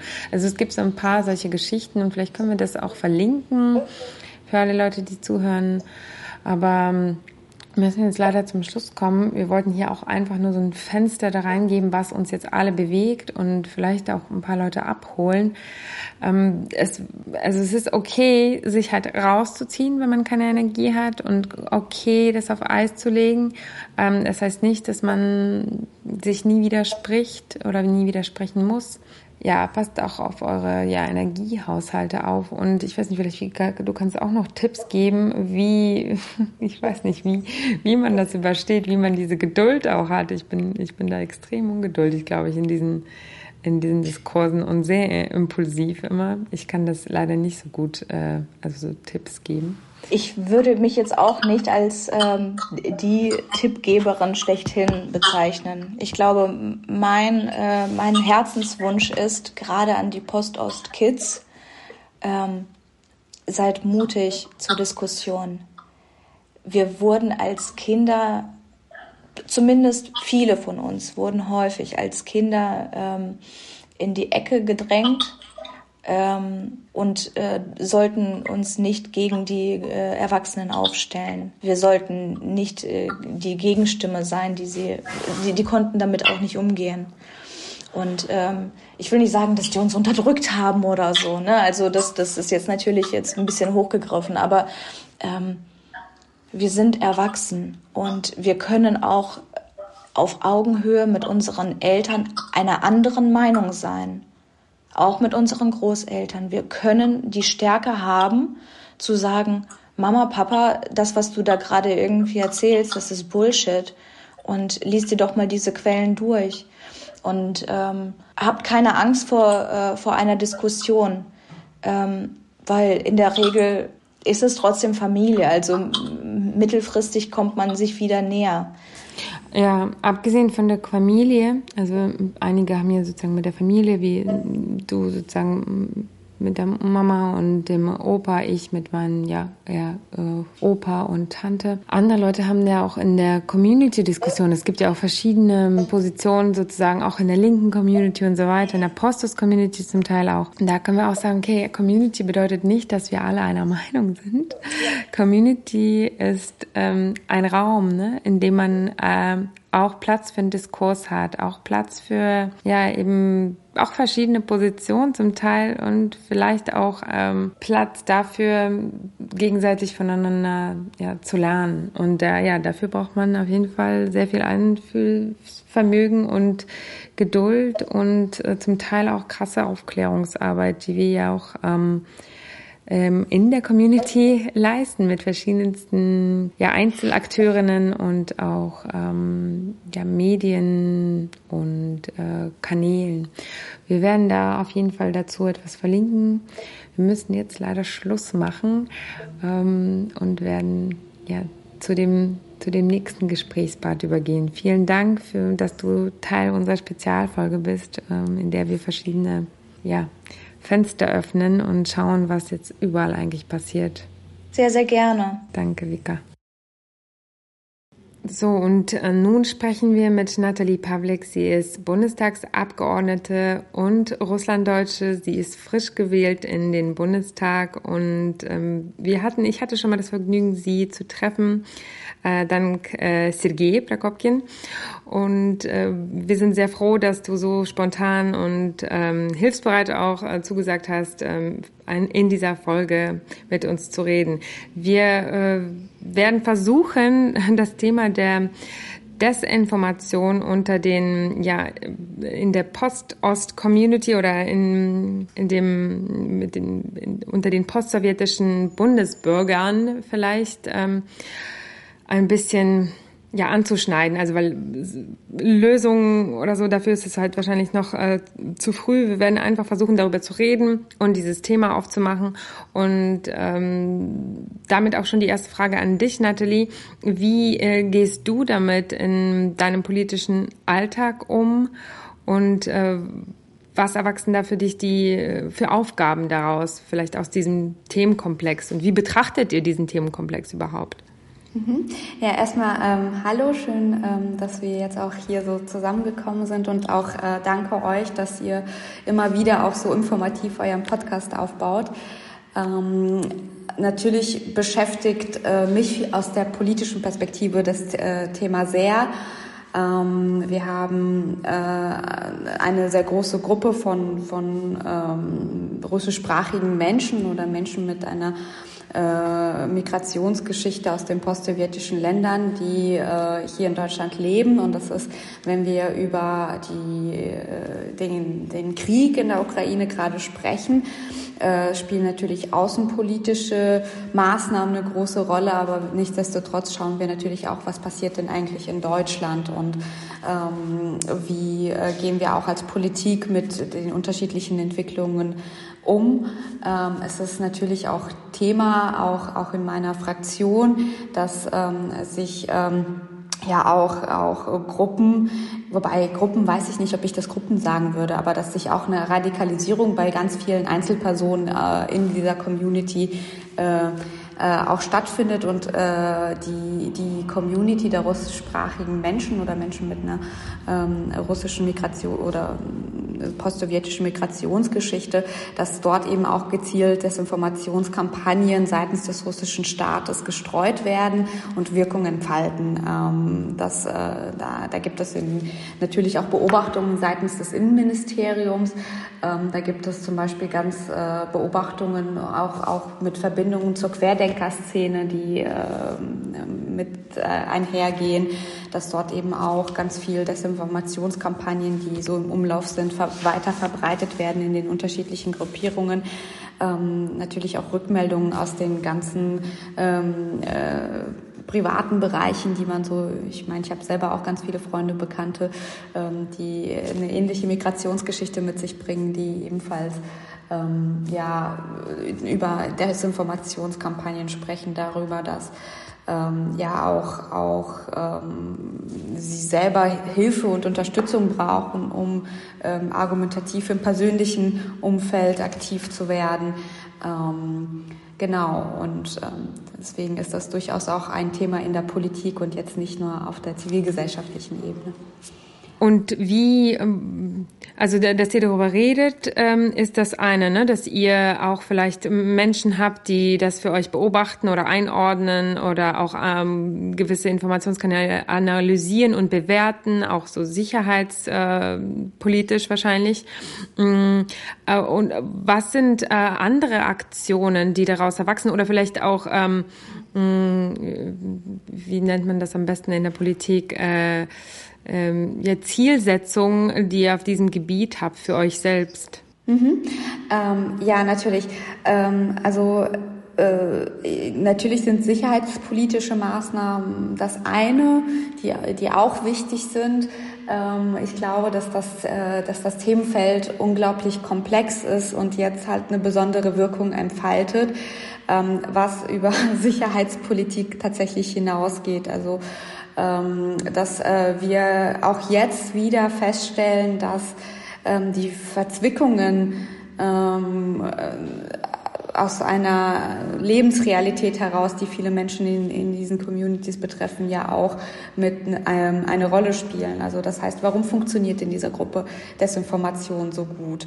Ähm, vieles hat, ähm, also gibt es ja auch ganz unterschiedliche Studien und Analysen, ähm, zum Beispiel die, die, sehr viel mit, mit Lebensrealitäten der Menschen zu tun haben, dass eben auch ähm, russischsprachige Medien konsumiert werden ähm, aus den unterschiedlichen Beweggründen, aus, aufgrund von sprachlichen Hürden, aber natürlich auch, weil man da ein kulturelles Angebot auch im Fernsehen zum Beispiel bekommt, was, was einen anspricht, dass ähm, man generell ein Misstrauen gegenüber Medien oder westlichen, in Anführungsstrichen, Medienwelten hat ähm, dass ähm, man dann eben in seinen unterschiedlichen Sphären und Blasen unterwegs ist, wo sich, wo sowas viel mehr Verbreitung findet. Das hat ja auch sehr, sehr viel äh, damit zu tun, ob man ähm, ja wie viel politische Bildung man mit sich bringt, wie, wie man mit bestimmten Quellen umgehen kann. Gerade im digitalen Zeitalter ist das ja ähm, auch, auch ähm, ja, für viele eine Herausforderung zu filtern, was ist jetzt eine zuverlässige Quelle und was nicht. Und vieles wird halt als zuverlässige Quelle wahrgenommen, äh, was das de facto nicht ist.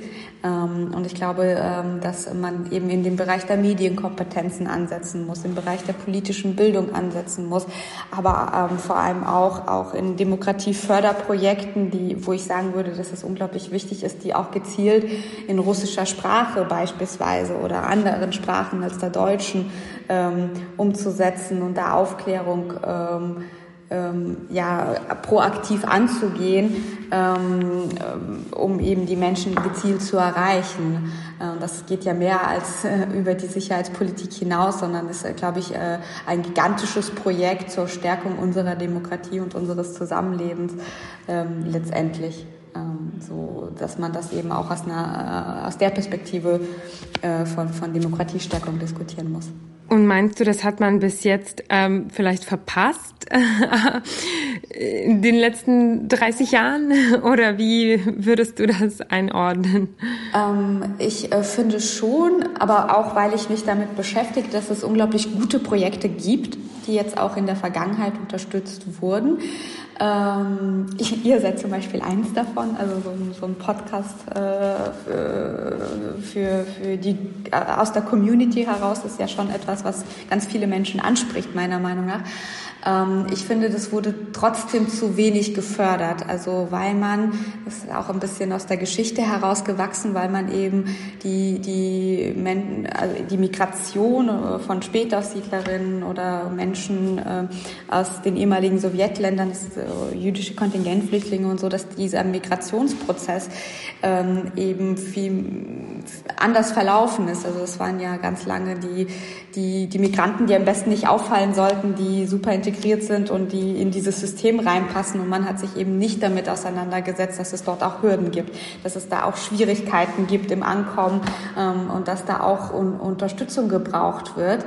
Ähm, und ich glaube, dass es schon auch verpasst worden ist, wenn wir über Demokratiestärkung sprechen, beispielsweise auch ähm, ja das aus einer migrationspolitischen Perspektive heraus äh, zu betrachten. Also dass nicht nur, äh, dass auch Projekte unterstützt werden, die in anderen Sprachen stattfinden, die ähm, sich auch mit gezielten Zielgruppen beschäftigen. Und ähm, ich finde, dass das zum Beispiel, wenn das neue Demokratiestärkungsgesetz zum Beispiel auf den Weg gebracht wird, auch mit berücksichtigt wird. Und ich finde schon, dass es in der Vergangenheit zu wenig berücksichtigt wurde, auch wenn wir viele tolle einzelne Projekte haben. Was jetzt natürlich auch viel passiert und was uns alle beunruhigt, ist, ähm, dass äh, das Thema, was wir jetzt ansprechen, das betrifft ja jetzt nicht alle Menschen. Es gibt ja, weiß ich nicht, die, diese, ähm, diese Minderheit, sozusagen diese Migrat Migrantinnengruppe ist ja ziemlich groß, ist ja eine der größten. Es betrifft ja je nachdem, wie weit man sie fasst, aber wenn das, wenn man das, sage ich mal, aus Post-Aus-Perspektive passt, fast sind es ich weiß gar nicht, weit über drei Millionen äh, Leute.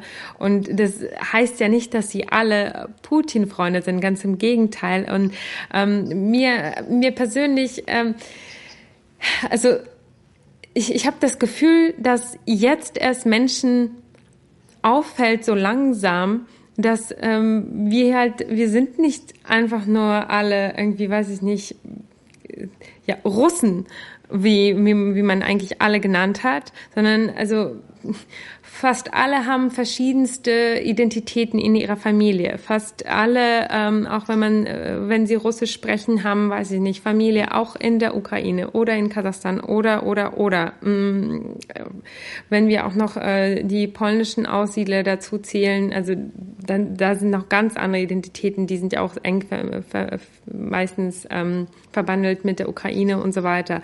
Und äh, je nachdem, wie weit man es fasst, kommen dann noch ganz andere ähm, ja, Ethnien und Staaten und äh, und Sprachen dazu. Und ähm, ich, ich finde ich finde das, ich finde das so, so schade auch, ähm, dass das ähm, alles so spät passiert ähm, und auch irgendwie so eine Art Wertschätzung spät passiert. Und was ich ähm, noch viel trauriger finde, ist, dass jetzt ähm, das Ganze halt auch noch, was jetzt gerade passiert, so krassen Keil in, ähm, in diese Gesellschaft treibt. Ähm, auch diese Russischsprachigkeit oder eben die Menschen, die russisch sind, weil sehr viele von den russlanddeutschen Familien sind ja so ganz divers. Also ähm, meine Mutter, sie ist ja in Kasachstan geboren, aber sie ist dem Papier nach Russin. Höchstwahrscheinlich ist da noch ganz viel anderes dabei. Aber also ähm, ja, diese, worauf wollte ich hinaus? Ich weiß, was du meinst, auf jeden Fall. Ähm, ich weiß, was du meinst. Ich finde auch, auch wenn man über ähm, Post-Ost- oder post-sowjetische Migration spricht, ähm, oder jetzt auch über diese Community, die Russlanddeutschen, ja, ich glaube, dass, ähm, dass jetzt, man jetzt anfängt, natürlich sich gesellschaftspolitisch mit dieser Diversität auseinanderzusetzen ähm, aber gleichzeitig dennoch ähm, so, äh, so über die Gruppe gesprochen wird, als sei sie ziemlich homogen. So, als seien das alles irgendwie Putin-Anhänger oder sowas, was ja, was das absolut nicht ist. Und ähm, deswegen ähm, finde ich, äh, also ich finde deine Anmerkung unglaublich wichtig, weil es auch sehr, sehr wichtig ist, da zu differenzieren. Es gibt auch sehr viele äh, Russlanddeutsche, also wirklich Menschen, die aus Russland gekommen sind, die jetzt auch auf die Straße gehen und Solidarität mit der Ukraine zeigen. Es gibt Verbände, äh, organisierte Verbände, die sich ganz klar positionieren und ich habe das Gefühl, dass das auch immer noch zu wenig äh, gesehen wird. Also dass das eben nicht alles äh, desinformierte Putin-Versteher sind. Im Gegenteil, ich glaube tatsächlich äh, meinem Empfinden nach ist, äh, ist äh, ein sehr, sehr großer Teil davon, die diesen Krieg halt ablehnen und die für Frieden und irgendwie Zusammenhalt äh, stehen und das ganz schrecklich finden, was da gerade passiert. Ähm, und äh, aber genau, aber das wird äh, findet zu wenig Anklang. Das fängt jetzt an, sich zu verändern, dass man äh, eben die Gruppe auch ähm, weniger homogen betrachtet.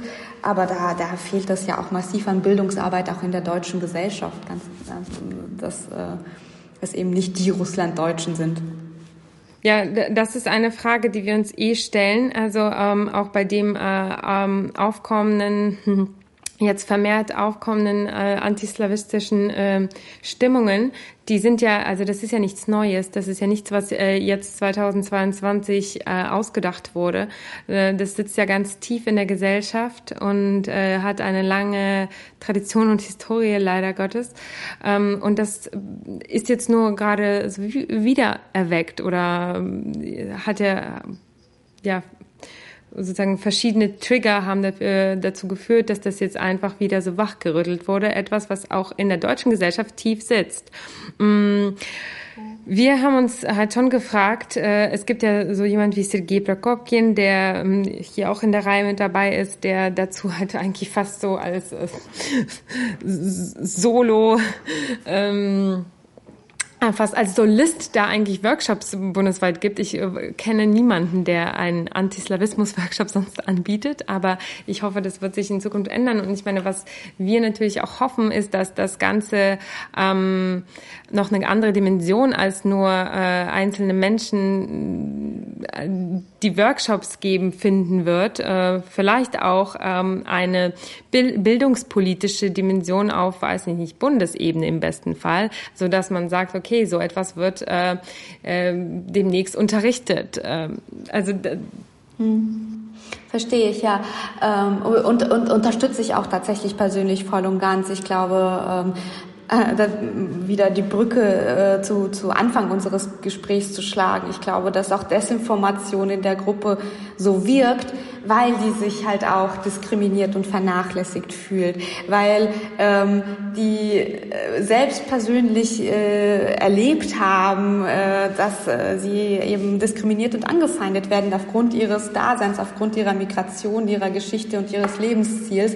Und deswegen wirkt das alles so unglaublich gut, dass äh, der böse Westen, der immer gegen, sowieso schon immer gegen Russland war, ja, ähm, und Putin, der das verteidigt. Also was absurd ist, aber ich glaube, dass es bei vielen äh, Menschen in ihrer persönlichen Identität etwas ähm, hervorbringt, was sie halt hier auch in dieser Gesellschaft erlebt haben. Und deswegen ähm, da, äh, ja, da, da ein Stück weit auch äh, wenig in die Demokratie oder in die Medien oder in diese Strukturen hier auch vertrauen. Und um dieses Vertrauen zurückzugewinnen, muss man die Lebenssituation äh, der Menschen auch verstehen und verbessern.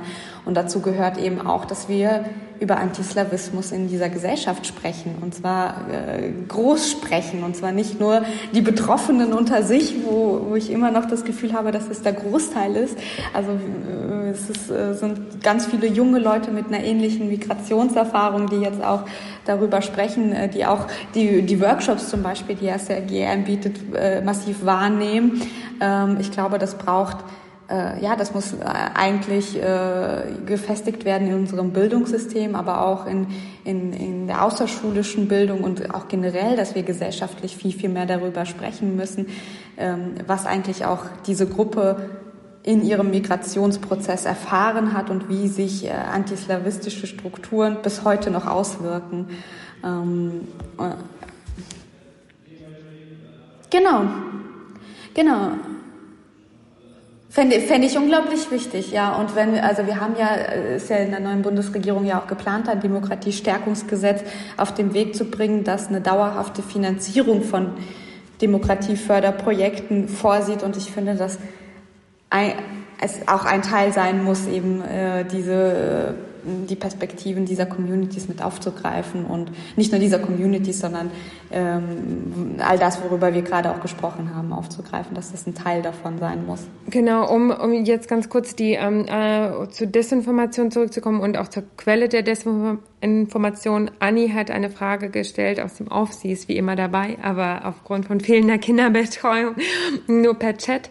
Ähm, und zwar, ähm, es gibt ja auch in Russland unabhängige Medien, so schwer es den Menschen fällt, äh, das zu verstehen. Es gibt ja auch in Russland nicht nur Putin-Hörige, es gibt ja auch in Russland Menschen, die ähm, für ja ein besseres Russland kämpfen. Äh, es gibt auch Medien wie, weiß nicht, TV Rain, Dost, äh, äh, Echo, Echo, Moskwa, Medusa. Medusa ist schon nicht mehr in Russland, aber theoretisch ein russisches Medium. Die äh, werden jetzt wahrscheinlich, vielleicht sogar, wenn diese Folge rauskommt, vielleicht sind die schon abgeschaltet. Also ich weiß, ähm, ich war mal bei Dost und die Hälfte der Besatzung, die sind schon, also die sind ausgeflogen, die sind in, in der Türkei. Ähm, es, die Webseiten sind äh, gesperrt oder oder äh, schwer zugänglich. Ich glaube, eigentlich fast alle gesperrt. Ich denke, es dauert nur noch ein paar Tage, bis das Ganze, also bis all diese Media Outlets einfach verboten sind, auch im Land. Und sie leisten aber auch eigentlich einen wertvollen russischsprachigen Beitrag hm, zur eben Information über Desinformation oder äh, halt einer Information, die ähm, demokratiefördernd äh, ist oder wäre. Und äh, Gibt es von der Bundesregierung da also irgendwelche Projektideen oder überhaupt Ideen oder Gedanken in die Richtung, diese Medien zu unterstützen? Mm, kann ich dir tatsächlich gerade gar nicht beantworten, ob das da schon Pläne gibt, äh, ganz konkret auf die, die Medien bezogen, ähm, weiß ich nicht, müsste ich, müsste ich selber noch nachrecherchieren und nachliefern.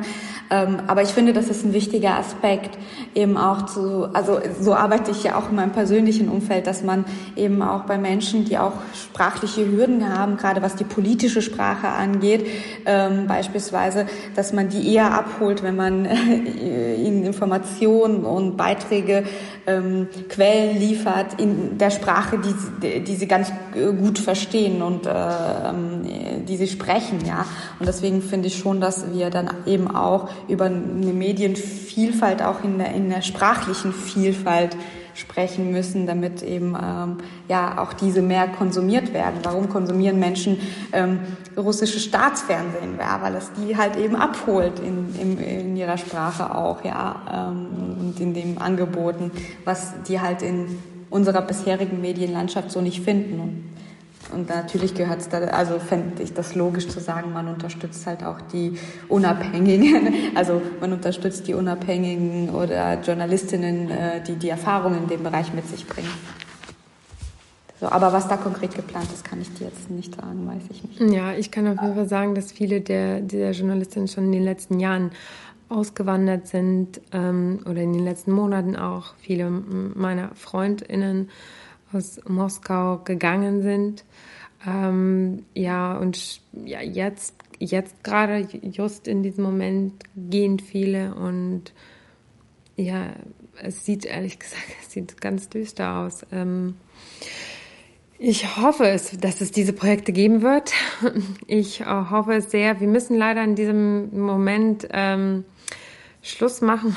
Wir haben wieder lang geredet.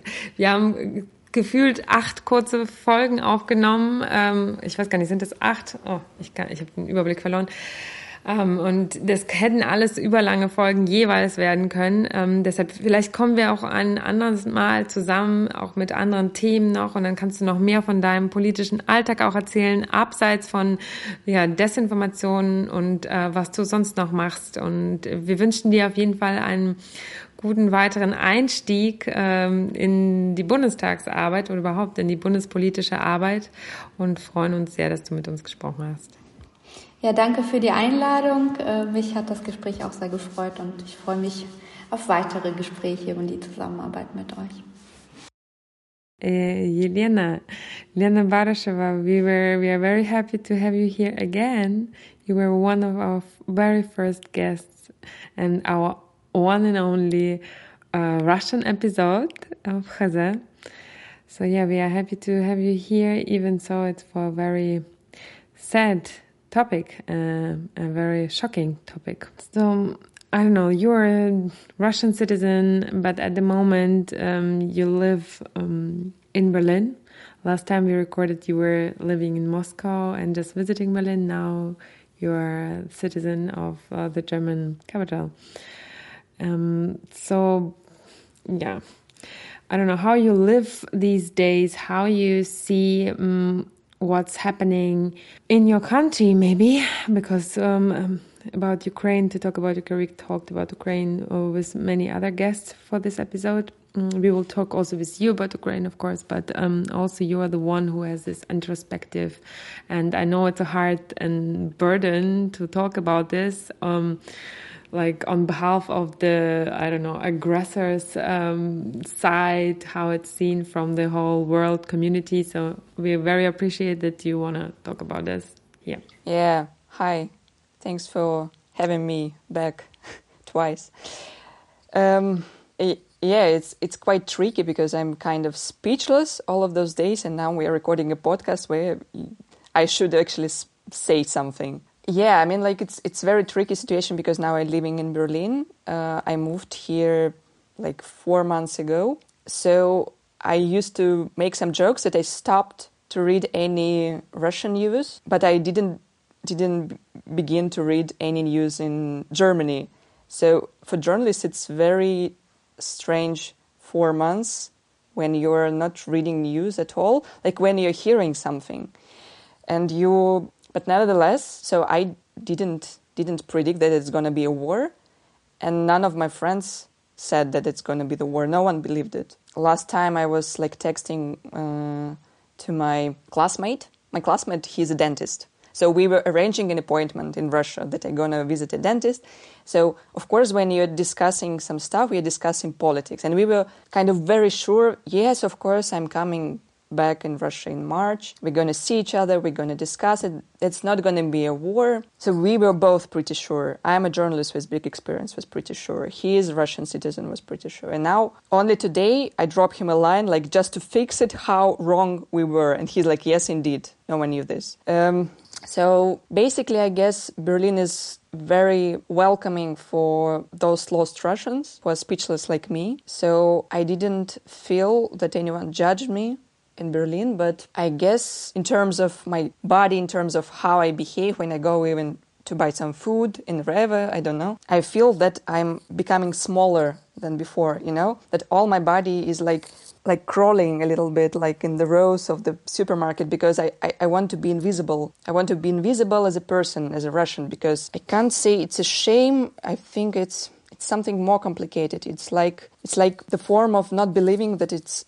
actually happening. So and I should admit that we all lived in illusions all those eight years 12 years, 10 years, because it was not illusion that everything is okay, but it was illusion that everything is going to be, in a certain term, better than now. Um, so yes, now it's like form of rejecting. Today I was buying a ticket and someone asked me like, are you Ukrainian? Because uh, I was buying a ticket to the train and they want to give me the ticket for free. And that is so embarrassing because I was like, no, I'm not Ukrainian. And I was afraid to say I'm Russian. I was paying with my Russian card and I was afraid that this woman, she will see that I'm Russian and I will be embarrassed. But no one did it to me directly, but I feel it. And of course, all of those thoughts make no sense totally because it's not important that we are suffering and we are so we're not suffering comparing with Ukrainians. And of course I'm against war.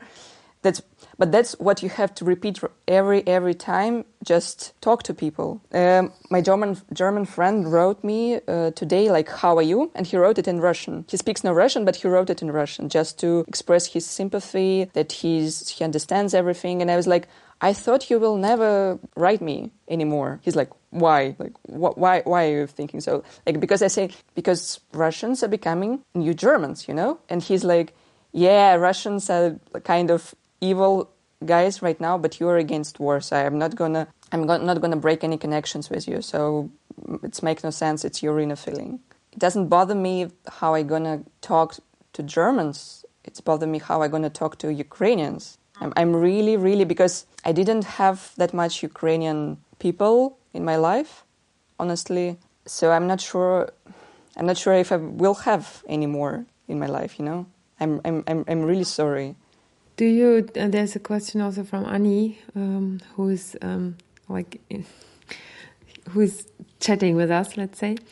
Um, so she wanted to ask you if you do feel um, responsible in a way, because you said like not ashamed, that it's something more complex. So is it maybe this kind of thing? Like, and if you feel that way, then what kind of responsibility? I guess I do feel responsible as a journalist, and that's what Russian journalists are discussing those days. That um, they had to write more. And because you know from 2014 it was also complicated to be a journalist in russia. And so some people they started to work in different projects connected not to political topics but we all know that all topics are political of course. But for example i was doing the magazine about lifestyle ecological stuff so recycling. It was a kind of i was interested. I was young. I was interested in this topic so, in a way, I ignored what was happening in, in Ukraine, in Donetsk, because I didn't write a word about it. So, I guess I'm responsible for ignoring it as a, as a professional. Maybe we're also responsible for ignoring it and not talking to our relatives because we were afraid that this topic is so hot and our relationship with relatives is so fragile. So we just didn't touch it. And I like this phrase that we got Crimea as a credit in 2014 and now we're paying it. So in a way, yes, of course, I feel responsibility. I, I don't, I don't, I don't like the word shame. I don't like to be guilty. It's it's just ruining feeling, but responsibility, of course, and we should feel, I guess. So yeah, you uh, talk about relatives. Yeah, another topic is uh, about the fragility of this um, intergenerational, um, yeah, post-Soviet re relations into in our families. Is like very complicated for all, also for the diaspora and for ah in this intercontinental families. Like we were talking about this with other people, with actually almost everybody who we talked for this special episode. We talked about this because it's it's a big thing, and I actually think also that this is a calculated thing. Also in this in this war, it's a um, topic of division. So this war is not only dividing like I don't know two two states. Um, it's dividing like actually every family at the moment who is somehow connected. I mean, I don't know about your family, but like many families in Russia and Ukraine have like relatives on both in both countries, on both sides, and mm, yeah, I I don't know how what the future. Um, it, the future looks dark for them. I mean, we were talking to a Ukrainian friend, and she just like basically stopped talking to her Russian relatives, you know, and because they live in an illusion. Like they continue, they're just like living a parallel life, you know. They're going to a bar at the moment, um, just like as an example. Yeah, I guess this what I'm reading constantly every day right now. It's all those examples from family chats because thanks to Telegram in Russia, we are having millions of family chat. Even I made a family family chat. We made it for our cat, just to post photos of the cat. But of course, we are discussing the war, and my family is kind of they're trying not to not to argue about it. So they are listening to me and saying, "You are smart. We trust you blah blah blah. Um, but I but I see how other family chats they are they're in flames really they're totally in flames and they're trying to deal with it. So I, I, I really really want to read an article with those family chat dialogues because that is the most important what's going on right now.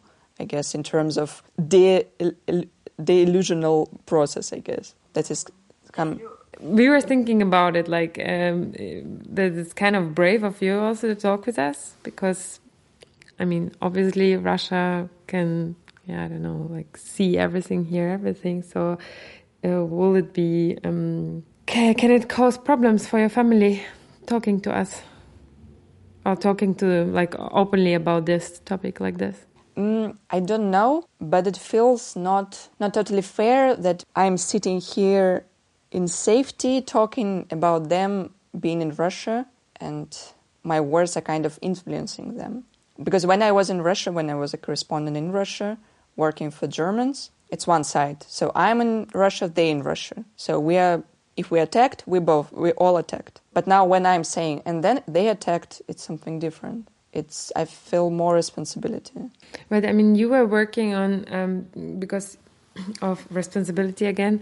You were working on hot topics also the last years because you were you were saying this uh, example was this um, ecological newspaper and so on. I mean, you did this when you were like I don't know twenty one or so. It's like um, longer time ago.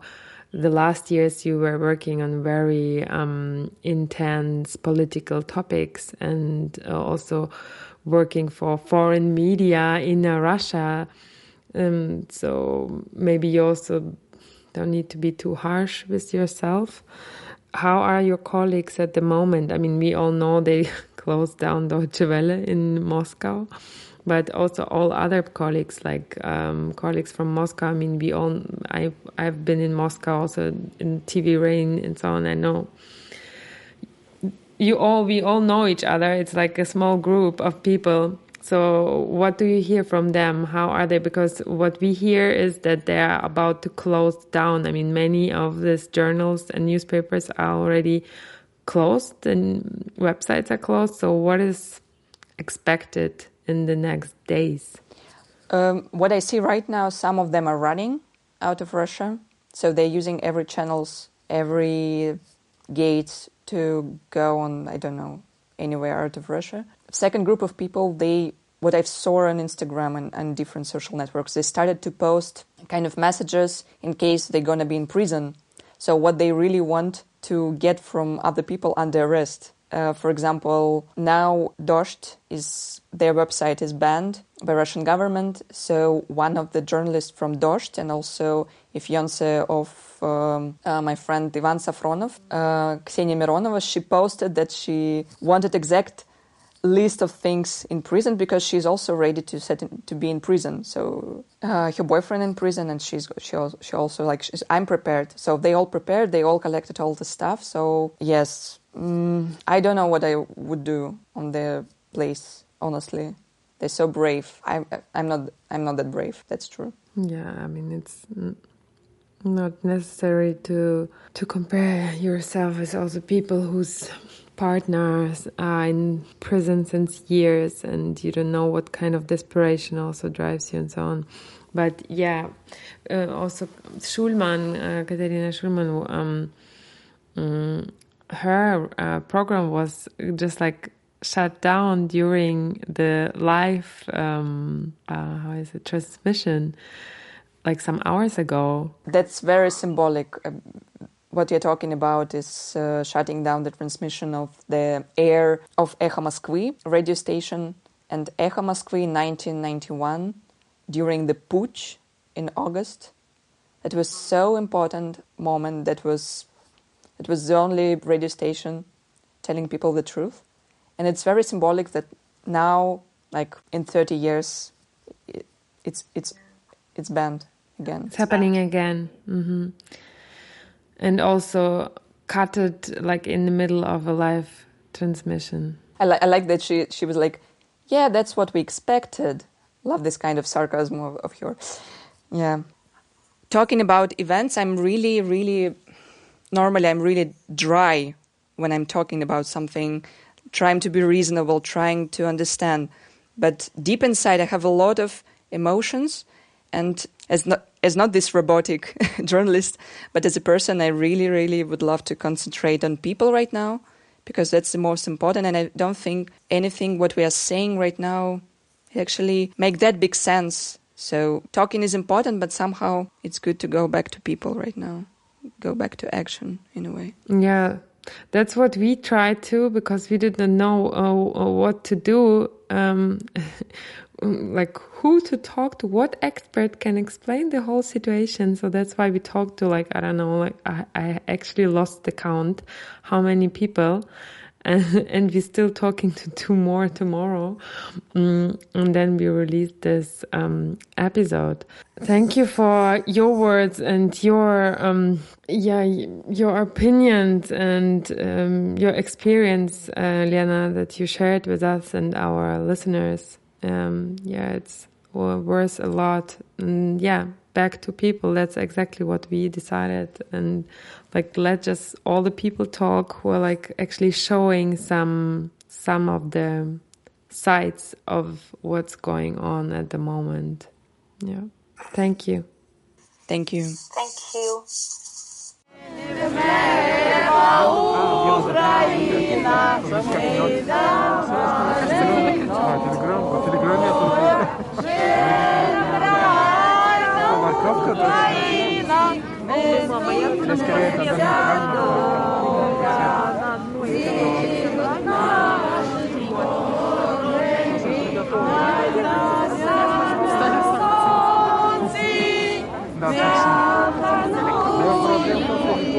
Там есть поддержки тоже.